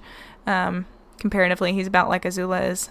Um, but yeah, so anyway, uh, also other things that could be contributing to it are, like you said, I've grabbed her nose and told her no and made her back away when I caught it. Um, obviously, that's a very traditional mindset, and that's that's all we're often ever offered as a solution. So, um, you know, she's she's now got not only when she was a baby, you had to do some things that maybe um, were scary for her and aggressive and maybe made her a little bit fearful um, to no fault of your own. But then also, you um, punished her in a traditional way. That was the only way you knew. So now she has been pinned against a wall um, and given shots and then had medicine shoved down her throat. She has had her nose grabbed and uh, told her no, whatever that means. I don't know if there was an action with that or just a verbal no, um, and then made her back up. So she is communicating with people. She is pinning her ears and biting at people, and then she's being punished. So she has no reason to be, you know, happy go lucky, comfortable, and polite around people. um, she has a lot of reasons to have some aggression. And like you said, her mom used to be aggression aggressive with hormones, and I, I don't know that hormones necessarily contribute too much to aggressive behavior in horses, but um, I, I don't really have any evidence to back that up. But I haven't noticed any of our mares really increase in aggression. I, I do know we have one mare, Pia. Um, when she has a baby, she's very protective, but it doesn't like make her. It's not that she's like frustrated. She's just but I think it, it, speaks more to her history with people than, um, you know, she's being protective. Um, because if she trusted people, then she wouldn't feel the need to be protective, if that makes sense. So I don't think it's, you know, an issue within the horse as so much as an issue with history and trust. Um, so yeah, so I I would recommend obviously you have to keep yourself and other people around her safe. So do what you have to do in the moments where things are, uh, you know, undesirable. But as far as training goes, I would say to refrain from grabbing her or hitting her or punishing in any way like that. Like I said, keep yourself safe first and foremost, but I would refrain from corporal punishment or hitting her.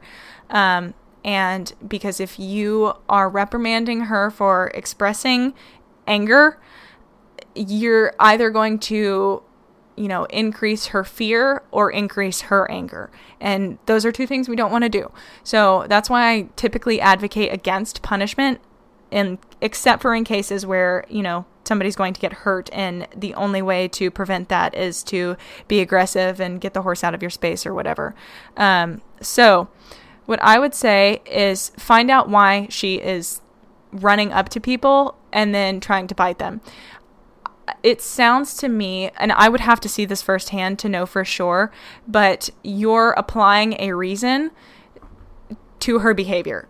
Um, instead of saying, you know, there are possibilities. So you say she hangs her head out of the stall for treats, and when people just pet her, she pins her ears and bites at them. So you're saying that the reason that she's doing it is because she wants treats, and when she just gets pets, she bites people. So you don't know for sure that the reason she's hanging her head out of her stall is for treats.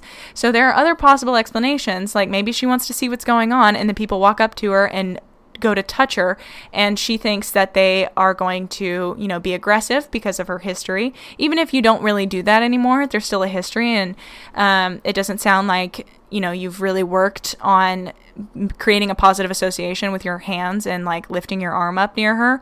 Um, so maybe, like I said, she's just looking out of her stall and when people walk up to her and come into her space, she's like, hey, get out of my space. I don't want you to hit me, you know, or I've just associated hands equal bad. Um, because we had a horse like this. I was just talking about Mac, my RRP horse. He was like this. You know, you would just walk up to him and his head would be hanging out of his stall. His ears are perked and he's looking at you and he's so damn cute. You just want to squish his face. But when you would walk up to him, he'd bite at you. He wouldn't pin his ears. even his eyes wouldn't change. He would just bite at you.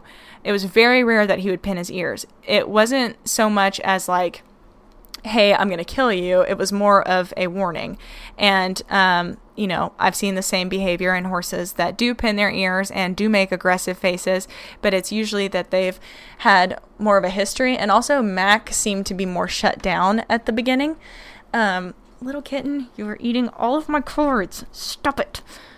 She said, I'm going to bite you. Bite you. You are just like the horses that people are asking about. Vicious.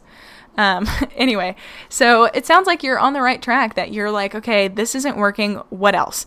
So I really encourage you to, you know, like I said, stop punishing her.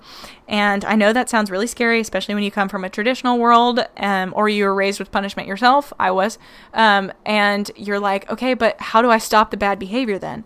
Um, actually, you know, punishment, all it does is say that that's wrong. It doesn't give the horse any alternative. So if she's communicating, hey, get out of my space, and people keep getting into her space, all she can do is say, get out of my space more and more aggressively. So if you give her an alternative behavior or teach her, you know, to like the things that she currently has bad associations with, then you fix the behavior inadvertently. You don't have to punish.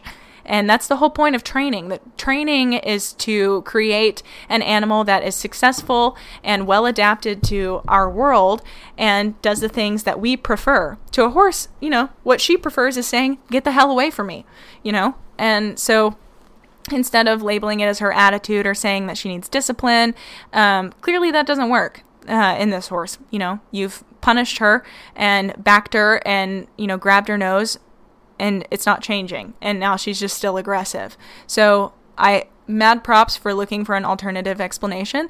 And I think you're on the right track. I just think that you probably need to focus on um, a, creating good associations with the parts of your body that she is aggressive toward. And maybe that's just your presence. You know, I mean, like with Mac, I had to just reward him for letting me be near him. And that started with me standing outside a stall and standing outside his pasture and just working on being near him. And, you know, I focused on targeting because that was something he could do um, that didn't require really being near my person. And also, he could, um, you know, he could do that and do a positive, fun, enriching brain puzzle activity with me near him. So it was all good things all in one. And then also, it's very simple, so it wasn't, uh, had a low potential for frustration.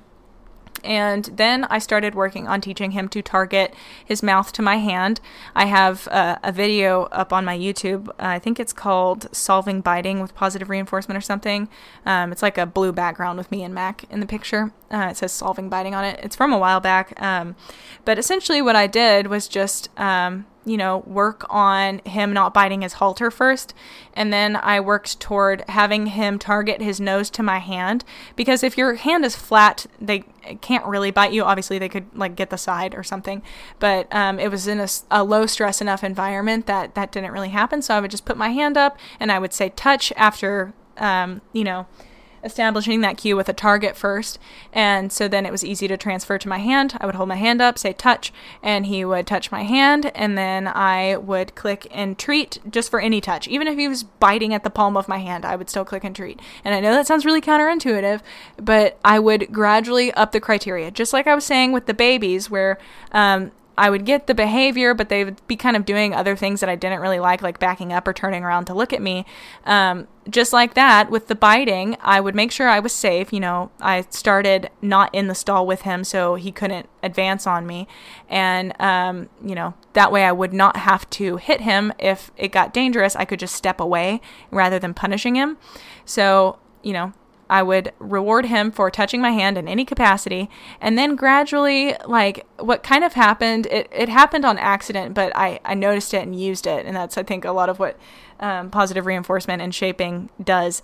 Um, he would sometimes what happens with horses when um, they get really good at something. So, say I hold my hand up and he touches my hand and he's biting or chewing, um, you know, the treats that are in his mouth from the last reinforcement or whatever. Um, if I would wait a beat, and I really encourage you being a very experienced trainer if you start doing this because you have to have a really good intuition and eye for how long is too long and that develops over time and because you don't want to frustrate. But sometimes if you wait a second then they're like mm, okay. It's kind of like if you walk up to somebody's house and you knock on the door and they don't come and you're like okay, I'm knocking, and then you knock a little bit harder and a little bit louder. Sometimes they do that with their behaviors as well. So he would, um, you know, he'd be munching on his treats, and he'd I'd say touch and present my hand, and he would touch it, um, touch my hand with his nose, and then I just wouldn't click, and he would just kind of rest his nose in my hand, and then he would stop chewing, and I, hey, let go, turd. I would um, I would wait and he would stop chewing to listen for the click and then I would click. Um, so then the criteria became you need to touch my hand, but your mouth needs to be closed and still. And that's how I taught him to not bite around my hands. And I also did what I suggested to um, one of the patrons earlier that I would not walk up to him and put my hand in his space. I would offer my hand and let him come to me so that it was more collaborative and more communicative. I was communicative. I was asking his permission. And I know from a traditional background that sounds like a lot of woo woo bullshit. And um, you're like, ask the horse's permission? Okay, right. Um, but any other animal, you know, um, you know, like cats and dogs are really typically really receptive to touch, but sometimes with horses, especially horses that have been hit in the past, it's not a bad idea to ask, Is this okay? Are you good with this? Uh, and also, it's kind of like a, a sign of respect from you and also, um, oh, I forget the word, kind of like an olive branch, like a um, peace signifier that, like, you're like, I'm not going to come into your space to prove to you that I'm not going to hit you. If that makes sense. You can come into my space, but you also have to train that behavior and make it a good thing so that the horse would want to. Blah, blah, blah. We talked about that earlier. But yeah, so I would say with um, this horse that that is something that you need to work on. Um, you know, could also be ulcers that tends to contribute a lot to aggressive behavior. Um, also, sometimes being stalled contributes a lot to um, aggression and stereotypes. So um, maybe consider having her outside. Um, also, sometimes uh, early and abrupt weanings can contribute to aggression. So, you might have some things working against you. It all depends on the individual horse and um, the circumstances. So, I would recommend first f- fulfilling all of her. Wally, you're gonna kill him. So aggressive. Um, I would recommend fulfilling all of her basic needs first, which is having access to forage constantly, water, shelter, and buddies. We often forget that that is a basic need of horses, but they have to be with buddies. At the very least, they need to be able to touch another horse through the stall. At the very least, in my opinion. And um, isolation is not good for anyone's mentality. Even if they can see a horse from across the aisle, you know that's that's better than not seeing any horses, but it's still not ideal. And if you have a horse that is uh, exhibiting some aggression, making sure that their life is meeting all of their needs first is a really good idea. Um, because you know you want to eliminate all the possible variables that could be causing this. So if she's frustrated at being in a stall and being alone then you know that could be contributing to the aggression and you could do all this work behaviorally and training wise and still not really see it go away. Um, the other thing that I would suggest is making, um, you know, your hand a good thing. I would absolutely start in protected contact because you want to eliminate the um, the need to reprimand or punish in order to protect yourself. So if you are not in proximity to where your horse could bite you, then um, you know you can just step away rather than worry about them advancing and then having to keep them off of you. So, start in protected contact, create a new association with your hands. Don't put your hands into her space. Um, I would start with target training, rewarding for that, working up to your hands, and um, rewarding for keeping a still mouth. But this all has to be done gradually. I can't remember how long it took me with Mac, but I think there are timestamps on the video so you can see. But it was probably a week to a few weeks that it took me to really get to a point where I was confident that he wasn't going to bite me anymore. But I also really had to instill in him that I was not going to hit him because the second you break that trust after all that hard work, I mean, it's really, really difficult to get that back. And um, I would also really recommend having a conversation with the people that are in your barn frequently. You know, if you have, hey guys, can you stop being so aggressive? Jeez, cats. Speaking about aggression, um, stop, everyone. Um, I'm sure you can hear them like in the background strangling each other. Um, and then the little one keeps asking for it. Um, but anyway, I would talk to the people in your barn or the workers or the people that handle your horse and explain to them what you're doing and um, tell them if, if anybody else has to touch her, tell them what you're doing and give them some guidelines to follow. You know, be like, if you have to protect yourself, do so. But otherwise, please do not um, reprimand my horse or uh, hit her because I'm trying to teach her that she doesn't have a reason to fear my hands, so she stops biting. Um, and, you know, that might also be another drop in the bucket of needing to keep her outside, maybe, um, because then people wouldn't really have to deal with her um, in most pasture setups or pasture board setups, they just get fed and you don't have to um, lead them to and from anywhere. And the last thing that I would do would be to have a conversation with the people in your barn and around you that interact with your horse and let them know what you're doing and just explain. So, I am working with my horse on not being aggressive towards people anymore. And while we're working on that, I would really appreciate it if, as much as you possibly can, to just kind of leave her alone for a while um, because I, I don't want anybody to feel like they have to protect themselves against her uh, while I'm working on this so that we can just get rid of it altogether instead of having some setbacks because, you know, people have had to punish her, which is understandable and justifiable. But um, I, I just, I think it would really help us out and make it go a lot faster so that um, we actually never have to do that and she grows up in the way that I'd like her to. Um, you know, just really explain to everybody that right now we just need to leave her be. And I'm going to work with her. And then gradually, as I feel more confident, I'm going to generalize to other people to where they can, you know, reach up and she'll touch them kindly and not bite so that she generalizes that it's not just me that is not going to hurt her, but everybody is not going to hit her.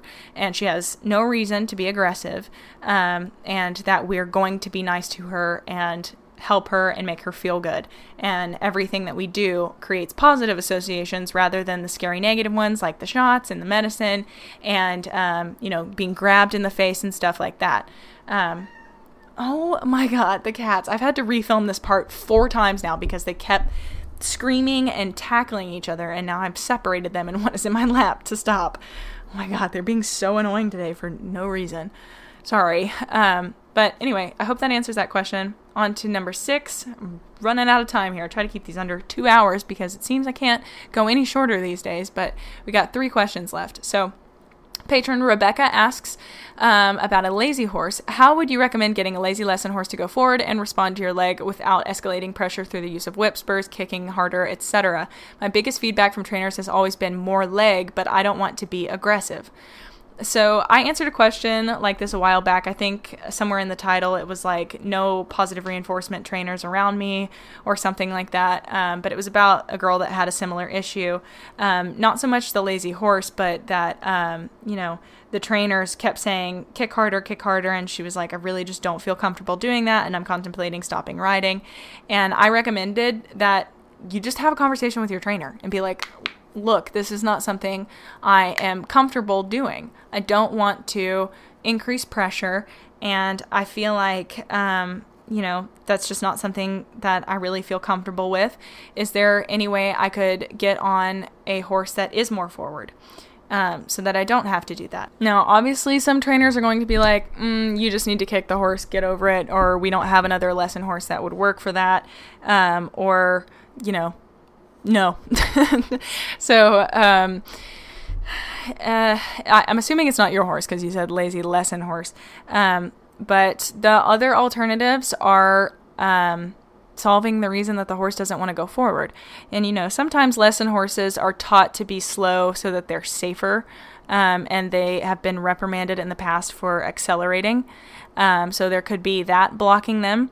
There could also be um, you know, some level of learned helplessness to where they are just like they're um, luster in life. I don't forget what I'm trying to say, um, but they just they kind of aren't really sparkly anymore. They don't really feel um, good. And in the training, they're just kind of like, okay, I just have to get through this hour and then I'm done. Um, that's one possibility. Another is that um, maybe they just don't feel good physically.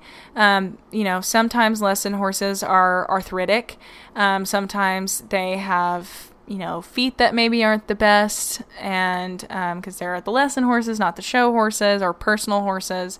Um, other times, you know, they might have some back issues.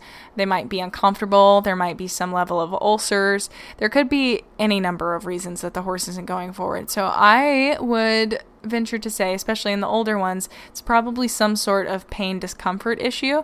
Um, you know, around like 13, 14 is when you start seeing some arthritic changes in horses, typically, not everyone, but especially in horses that have been through a lot of use. You'll start seeing it then or sometimes earlier, um, and back pain too.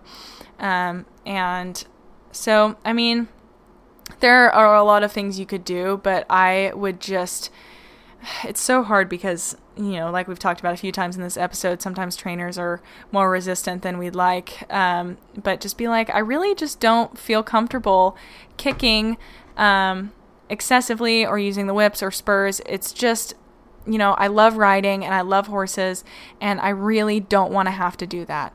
Is there any way we could problem solve and figure out another reason that this horse might be a little bit lazy and another solution to the issue? If not, um, you know, I, don't know that this is going to work out for me. And, you know, I wouldn't say, or else I'm going to move barns, but I would say, I don't know if this is working out for me. And then you might have to explore some other options. And, you know, if your trainer is insistent that you must spur or kick or whip and you are expressing that you're not comfortable with that, and I don't, I mean, it sounds from your message like you aren't. I, I don't know. Um, but if you are not comfortable and you've expressed that and they say that you must, then it's probably not a situation you want to be in anyway.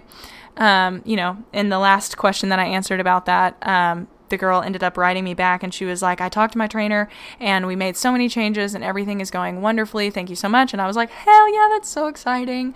Cause I'm, I'm such a pessimist when it comes to people in the horse world. Typically I'm like, oh God, trainers, they just have a tendency to be a little bit sticky about, um, you know, some changes or requests for change. Um, so yeah, I mean, like I said, I would probably just be like, I really do not want to be disrespectful in any regard, but I personally am not comfortable whipping, spurring, or kicking excessively.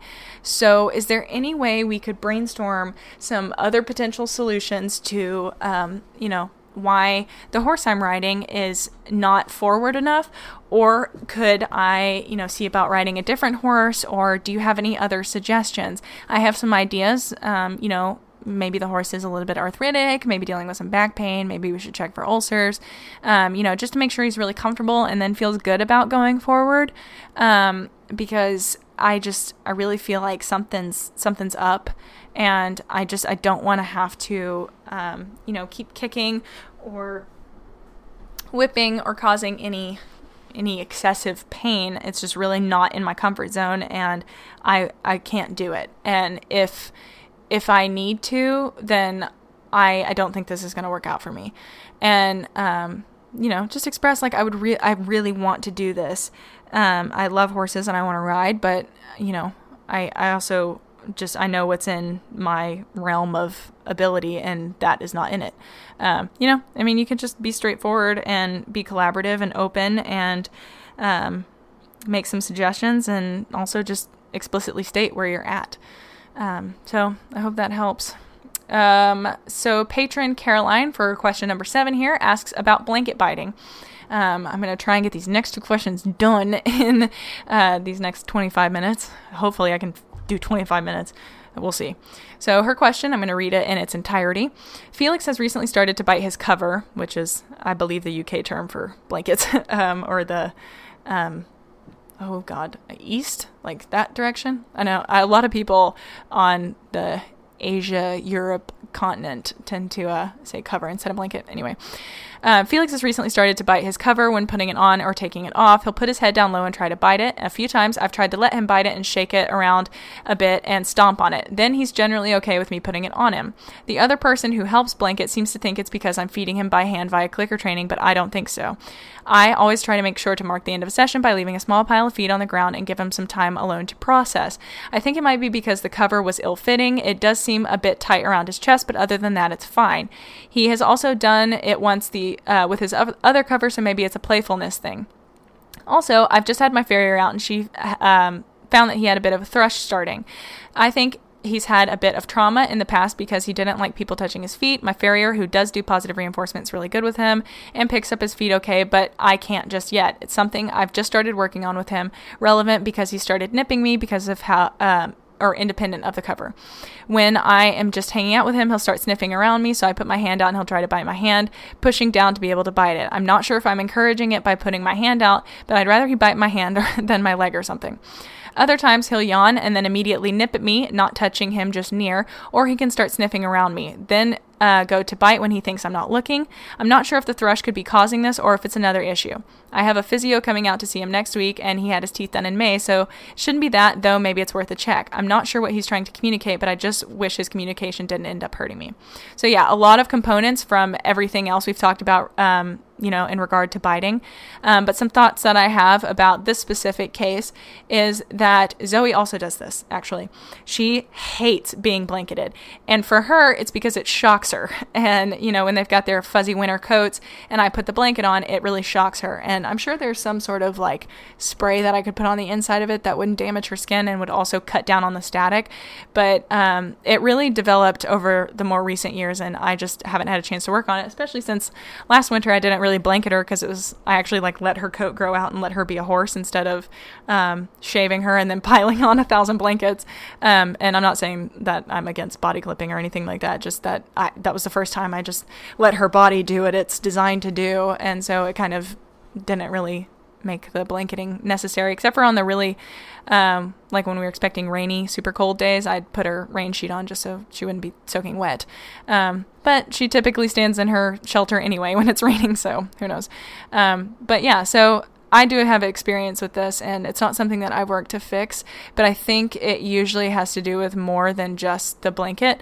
So obviously, um, you know, some initial comments are that, um, you know, the horse is expressing frustration by biting and um, shaking it or stomping on his blanket. Um, so that's it's pretty clear. I'm not a fan of the blanket. Um, and then you say he's generally okay with you putting it on him. Probably, if I had to guess, because he knows no matter what he does, it's going on anyway. And I mean, you know, if if you're a blanketer, then it is in the welfare of your horse to put the blanket on.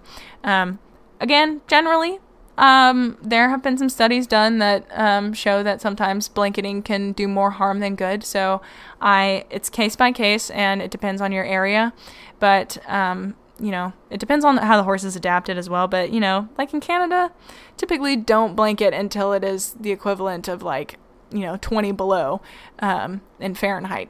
so um, horses can withstand a lot more than we think, and just because you're cold doesn't mean that the horse is cold. But that is an entirely separate tangent that maybe I will touch on at a later date. But I would just look into some of the research on it and thermoregulation and that sort of thing, and if it's really necessary, not just what SmartPak says on their little blanket guides on because I mean they're like if it's 10 or if it's you know, 70 degrees outside, put a light sheet on. And I'm like, are you kidding? No, I wouldn't put a sheet on until it's below 40, um, at least, you know. So I don't know. They're also trying to sell blankets, so keep that in mind. I would go with um, some studies that are not selling a product or funded by a product brand. Um, but yeah, so that's initial thoughts. And then um, it, I would say it's the person that um, helps you blanket says it's because you're feeding him by hand. I disagree. That is actually usually the opposite of the case. If you clicker train properly, then the horse knows how to interact with um, hand feeding in a better way than most horses that aren't clicker trained. Um, especially if you do it correctly, then you train the horse how to respond around food, and it's generally to stay out of your space and not bite. Um, so, also, you have an end of session cue, leaving a pile on the ground. It's great. Um, and also, you said the blanket didn't fit him very well, and it was tied around his chest, but other than that, it's fine. That might be enough for him to not like the blanket. So, um, it could be uncomfortable um, that it's too tight, or maybe it's putting some pressure on his withers or pulling funny. Um, and you said he's done it once with his other cover, so maybe it's a playfulness thing.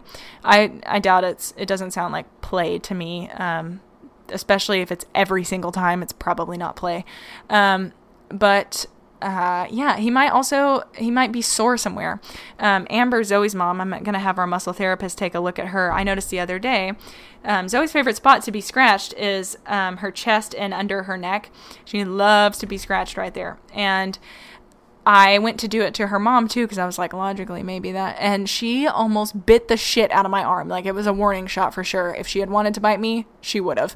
Um, and I was like, oh my God. So I was like, okay, for science, I'm going to gently touch your chest. And immediately her ears went flat. And I was like, okay, we're going to have the muscle therapist take a look at you, lady, because you are sore. So, um, you know, sometimes they have some discomfort there.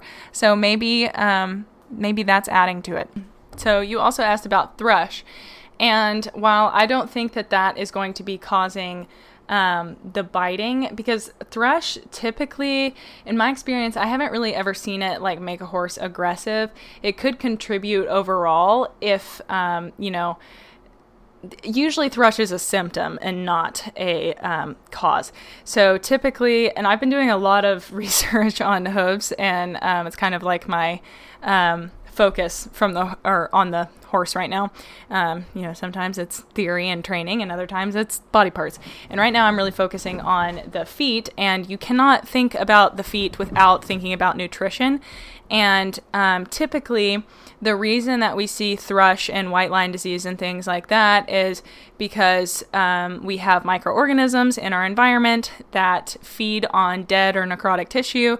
And so when you have um, a horse that does not have um, proper nutrients or has too much sugar um, and not enough zinc or copper and too much iron is frequently the problem. Um, we don't have a balance.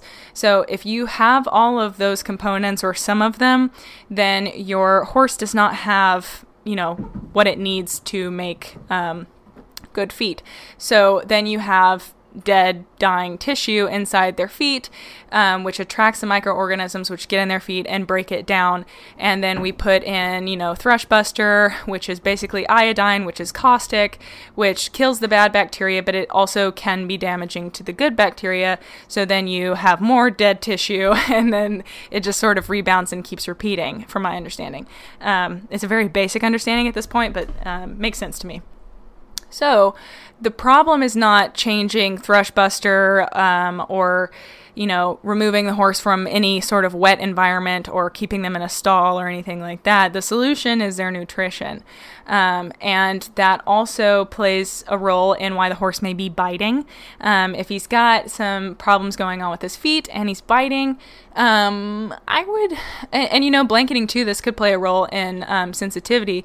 When horses have ulcers, they uh, tend to be really sensitive on their skin and they hate being blanketed as a result because it's literally all on their skin.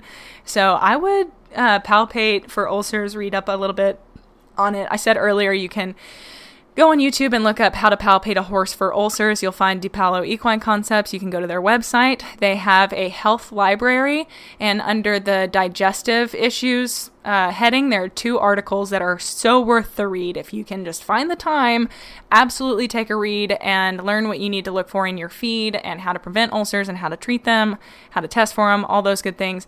Um, and really get educated about it because it's a really, really prevalent issue. Um, horses don't have to be bucking or trying to bite your head off when you girth them. Um, if I mean, they can all present differently. It can also be a different location of ulcers, hindgut or foregut. Um, you know, so I would um, I would definitely think about things like that.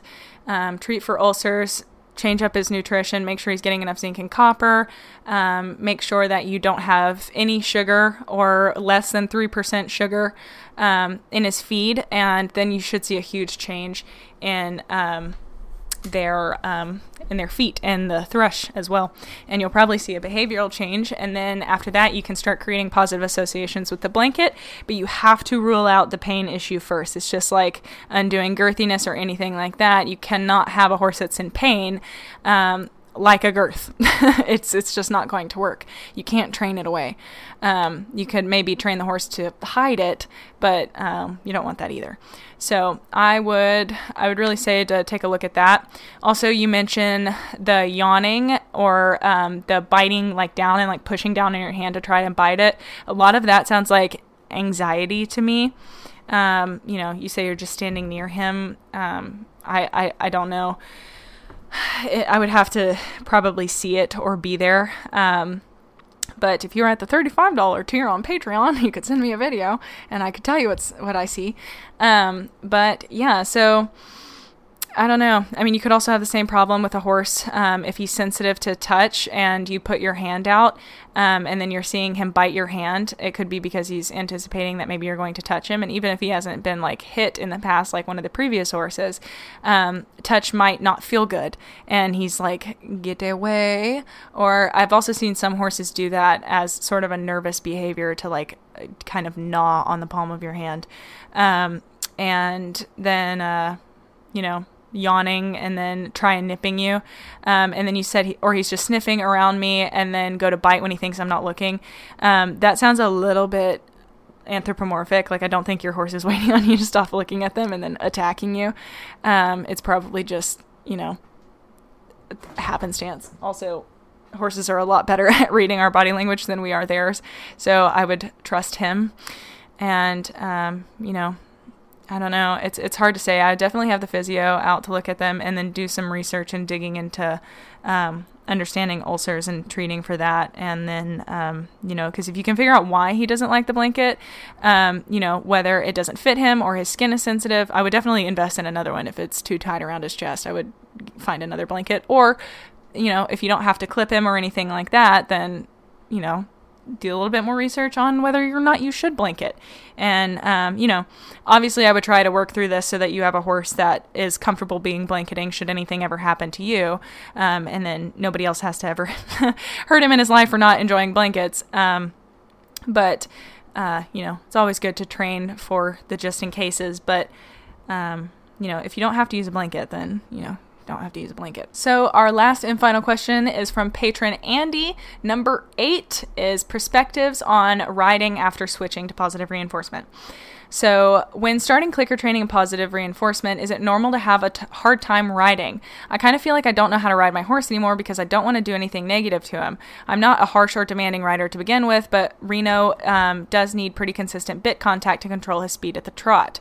Now I'm questioning whether or not he wants to even be ridden or worry that I'll undo our positive reinforcement work if I ride him. I used to ride him every day, but now people at my barn are asking why I'm not riding, so it makes me feel a little bit of pressure.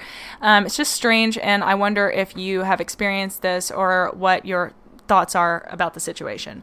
Um, so that is the end of the question, and I I definitely have felt this, and I'm sure um, you know anybody else who's listening that has switched to positive reinforcement or started clicker training um, in any capacity has been like, okay, so where is the line here? Um, and I've definitely experienced that quite a bit. And while yes, Zoe had some health and soundness issues there for a while, that wasn't really why I wasn't riding. I mean, obviously it was a part of it, but um, when she was sound, I still didn't really want to ride just because like it didn't feel the same to me anymore. We had client horses, um, you know, my boss's sales horses that I, um, you know, had to ride, and I just realized that I kind of wasn't really enjoying it anymore. It just didn't have the same feel or energy and didn't give me the you know the same emotions and um, i don't know sensation whatever that it used to. And it just kind of felt like work and it also felt mean. And that's not to say that i think that writing traditionally or anything like that is inherently mean or bad or whatever.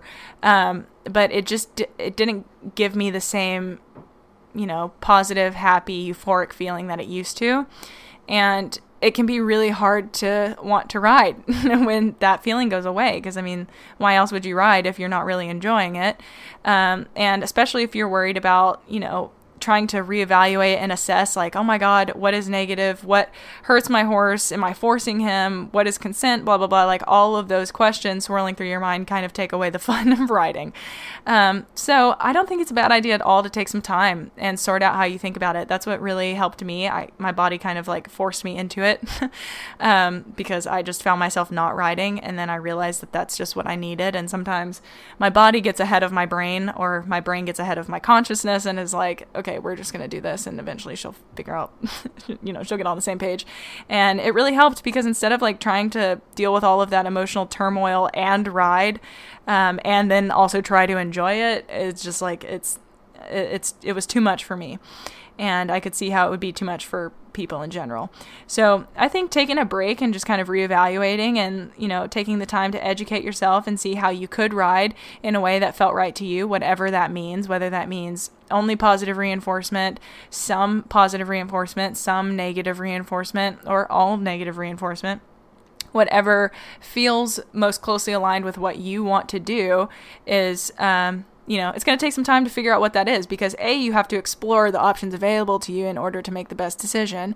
And B, you have to, you know, deeply think and reflect on what would feel good to you. Does it feel good to ride traditionally or does it feel good to ride all positive reinforcement or does it feel good to ride somewhere in the middle on that spectrum? Um, so it's it's entirely personal and up to you. Um, but I also implore you to, you know, consider your horse in the situation. Pay attention to your horse and his behaviors, and um, you know, see what your horse wants to do and what your horse enjoys. Because um, this is not all about one person, it is about the partnership and both of you, and hopefully it's mutually enjoyable. Um, but yeah, so and then you also talk about how you need to have pretty consistent bit contact to control the trot, and um, I think a lot of that can be resolved on the ground.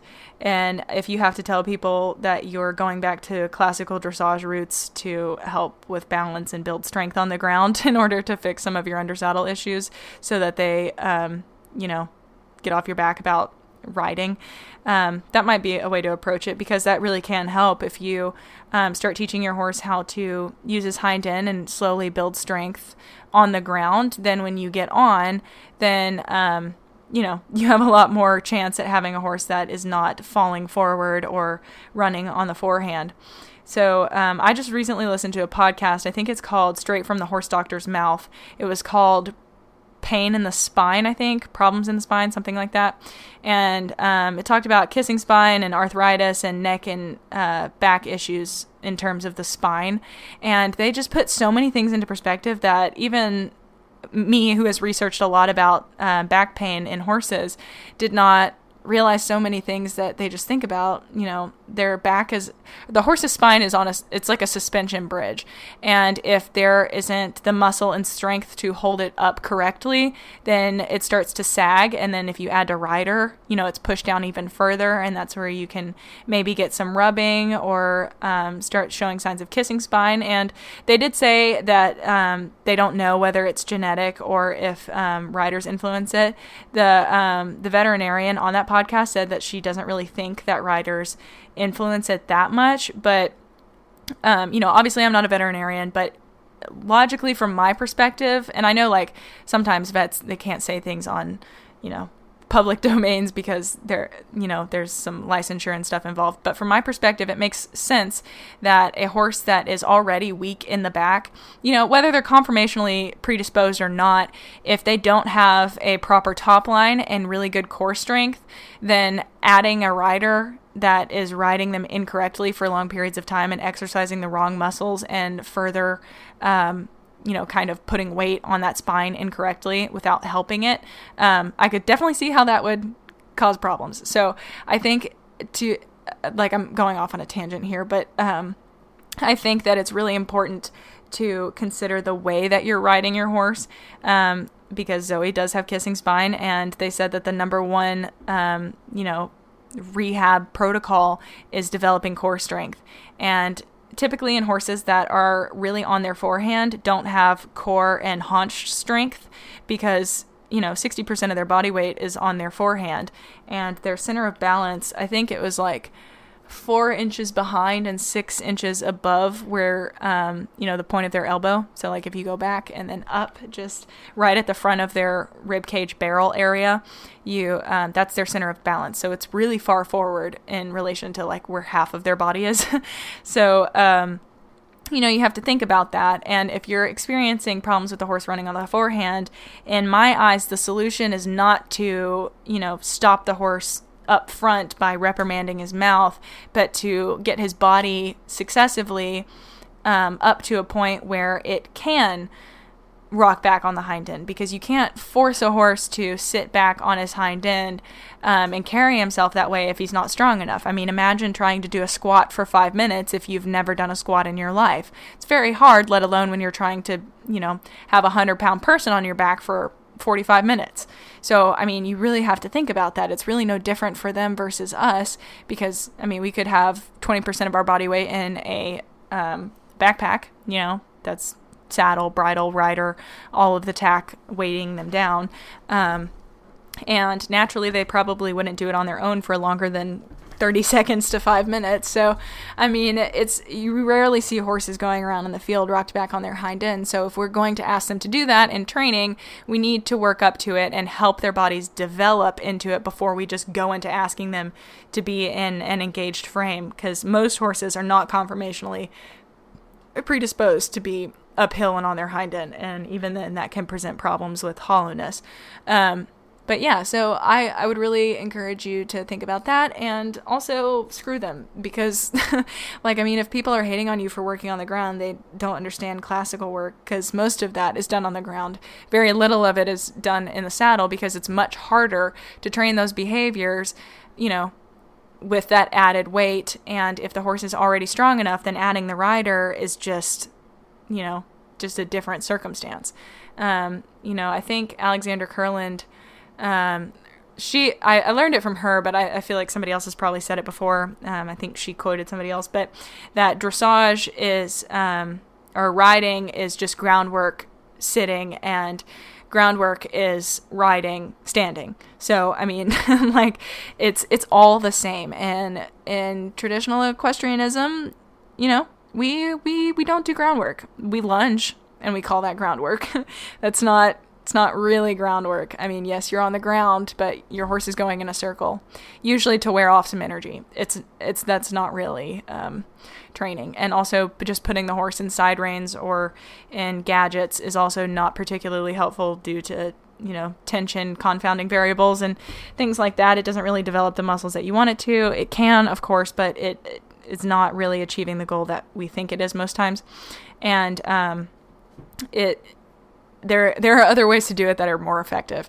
Um, so yes, I definitely think that groundwork should be um, be a real focus, and we need to shift to that for sure. But it's boring, and nobody wants to do that. It's much more fun to go jump forefoot or you know work on lateral movements in the saddle, rather than start from the ground and slowly work your way up with patience.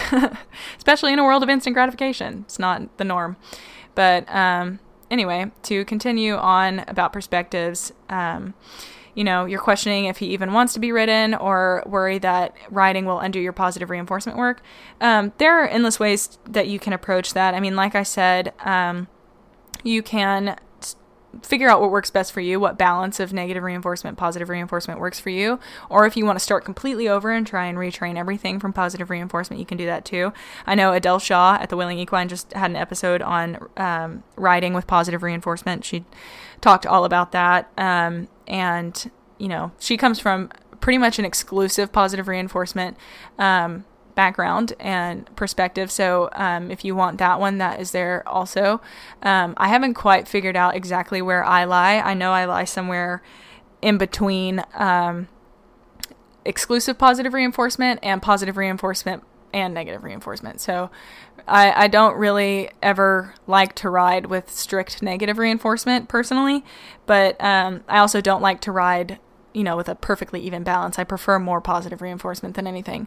Um, but that is me, and that is also my horse. Some other horses might tolerate a lot more negative reinforcement better than, say, Zoe.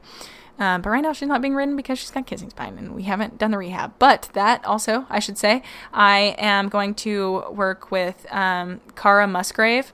She is Musgrave Equestrian on Facebook. I think she has an Instagram as well. I need to double check that. But um, she has a website. Um, but the easiest way to get to it is from her Facebook. And she is doing a course this fall. I'll when I have more information, I'll talk to you guys more about it, but it's about helping horses with all of those things that I just talked about, ironically. Um, you know, finding their balance, using their hind end, and um, proprioception and um, rehab work. Uh, she did a lot of like neurological issues. And if you go to her website and then look at the course that she's doing, like she talks all about it. She has a video and stuff, and it's super, super impressive. Like she had this horse that it just looked drunk. Like if you've ever seen a horse that has been, um, uh, oh god, what is it called? Sedated, and then you try to lead them, and they're kind of just like fall sideways and trip a little bit, and they just look like they've had ate too many beers. Um, that's how her horses were, or one of her horses was at baseline because he was, had a neurological problem, and she rehabbed him all the way. I think she said to riding or something. I, I'm not. You'll have to fact check me, but I'm pretty sure he. Yeah, he is under saddle. Yeah, I, that is at the end of the video. Um, so incredible, amazing process. And she does positive reinforcement on the ground, lots of targeting and stuff like that. And I am actually going to be participating in that course this fall. So if you would like to join me, um, definitely check that out. And if you can't find it, shoot me an email at equitheory at gmail.com and I will send you the link. Um, but I'm really excited to do that because that'll kickstart Zoe's um, rehab for me because I've had a really hard time getting started because I get paralyzed by expectation of perfection. um, but anyway, that is on my to do list, and I think that would be really awesome. Um, but yeah, and maybe patron Andy, that's something that you want to um, think about. I also know um, on, I think it's the 12th of September. I could be wrong, but if you go to Fair Horsemanship on Facebook or Instagram, she posted about a um, a, a, Zoom meeting that she's doing about riding with positive reinforcement. I think it's on the 12th of September. Um, and I think she said it'll be available for a couple days after that um, via recording if you can't make the Zoom meeting. Um, but it's all about riding with exclusive positive reinforcement. I don't know, I can't speak to the quality of the lecture or like, you know, how in depth she'll go, but maybe that's something to look into. I will also be um, attending that. I might not watch it live because I will be at a hoof clinic, but um, I might, uh, or I'll definitely be watching it after I already bought it. So um, they're also on my website. I have um, at justequitheory.com under the positive reinforcement tab, there are some online courses and some books that um, talk about it if you want to learn how to ride with positive reinforcement. Um, but yeah, so I mean, and maybe you just have to figure it out and see if that's something that you want to work towards or if you want to do some incorporation of traditional and positive. Um, or I shouldn't say positive, I mean like positive reinforcement, not good. um, but um, yeah, I really think it's personal, and it definitely changed my perspective on traditional riding. I d- I don't really like it, and especially since I have the association of having a horse that has a severe aversion to pressure and has a lot of anxiety, it, it's really tainted my perspective on it. And I don't know, I just I find myself fighting a lot more with the horses when I ride traditionally, and I tend to get this this concept or schema or something in my head that when I'm riding, I feel like I'm just working against them. And that's that doesn't go for everybody. I've just I notice when I ride and the horse doesn't really cooperate, I get frustrated a lot faster than I do when I'm training with just positive reinforcement. And um, that could just be from my upbringing or some history that's lodged in there. But whatever the case, I just have a little bit of uh, difficulty um, enjoying riding neg- with negative reinforcement traditionally. Jeez, keep trying to combine too many things. Um, but yeah, so I mean, it's it's totally up to you and personal preference. Um, and if it's not something you really find yourself enjoying anymore, then you are more than you know invited to start exploring some other alternatives or possibilities for the way that you want to work with your horses and that is totally fine. If people are judging you you know i mean that's it can be really hard to deal with and demoralizing but just know that you know you're trying to do what's best for you and your horses and that just doesn't look the same for everybody. And it's okay if you're doing something different. And I mean, you can express that to the people around you and just be like, I know that you guys are concerned and you're used to people riding all the time. And, um, you know, you want to know why I'm being weird. But, um, you know, it just, riding normally doesn't feel right for us personally I, i'm just not really enjoying it anymore and i am just trying to figure out you know the ways to playing around with different ways that um, we could ride to make it more enjoyable for the both of us. And, you know, not saying anything about the way you ride or anything like that. Just, I'm not, I find myself not really enjoying it anymore, but I still love horses and I still want to ride. But I think it's just the way I'm going about it is not my favorite anymore. So I'm just exploring and, um, please don't judge me. you know, I mean, you can make a joke about it lighten it a little bit, but I think addressing it might help too because sometimes I think people, especially when they are like judging you inadvertently or they're like why aren't you riding? and you know things like that um, they don't realize that you you know how much they're judging you or how um, kind of rude and invasive that can be. So if you're like you know i know that you guys are kind of looking at me like i'm being weird. It's kind of like a little wake up call like a hey I, I know I know what you're thinking, um, and you know it's not like a call out or to be you know rude or confrontational or anything, but just sometimes people are like, oh yeah, that that makes sense actually, and I should probably not, you know, act like that. Um, you know, just a little bit more self awareness from others. Um, but yeah, I think that pretty much answers that question, and I, I mean, really, I mean, my, I did have a hard time riding when I changed, um, and then I had to find out what riding looked like for me. And I think that's kind of a journey that everybody goes on when they um, start questioning training methods. You know, you have to figure out what you what you liked about what you did and what you don't like about what you did, and find some things that you like better. So, anyway, I have answered eight questions. Took me two hours and six minutes. Um, I'm going to wrap this up and uh, see you guys next Tuesday. But if you want to check out anything that I suggested, I will eventually have every single link that I mentioned up on my uh, website on uh, justequitheory.com and you can explore the site. I'm turning it into a resource hub. Like I said, it's going to have a ton of links and um, books, podcasts, blogs, articles to explore um, and increase your knowledge. And I'll always be updating it. So I'm working on that right now. And hopefully, I'll have everything up. The only thing that I think that I mentioned that is not on there right now is the DePaolo equine concepts, but I should have it up in the next week or so. Um, but like I said, you can easily get there by um, going to YouTube and typing in horse ulcer palpate or how do I see if my horse has ulcers or something like that.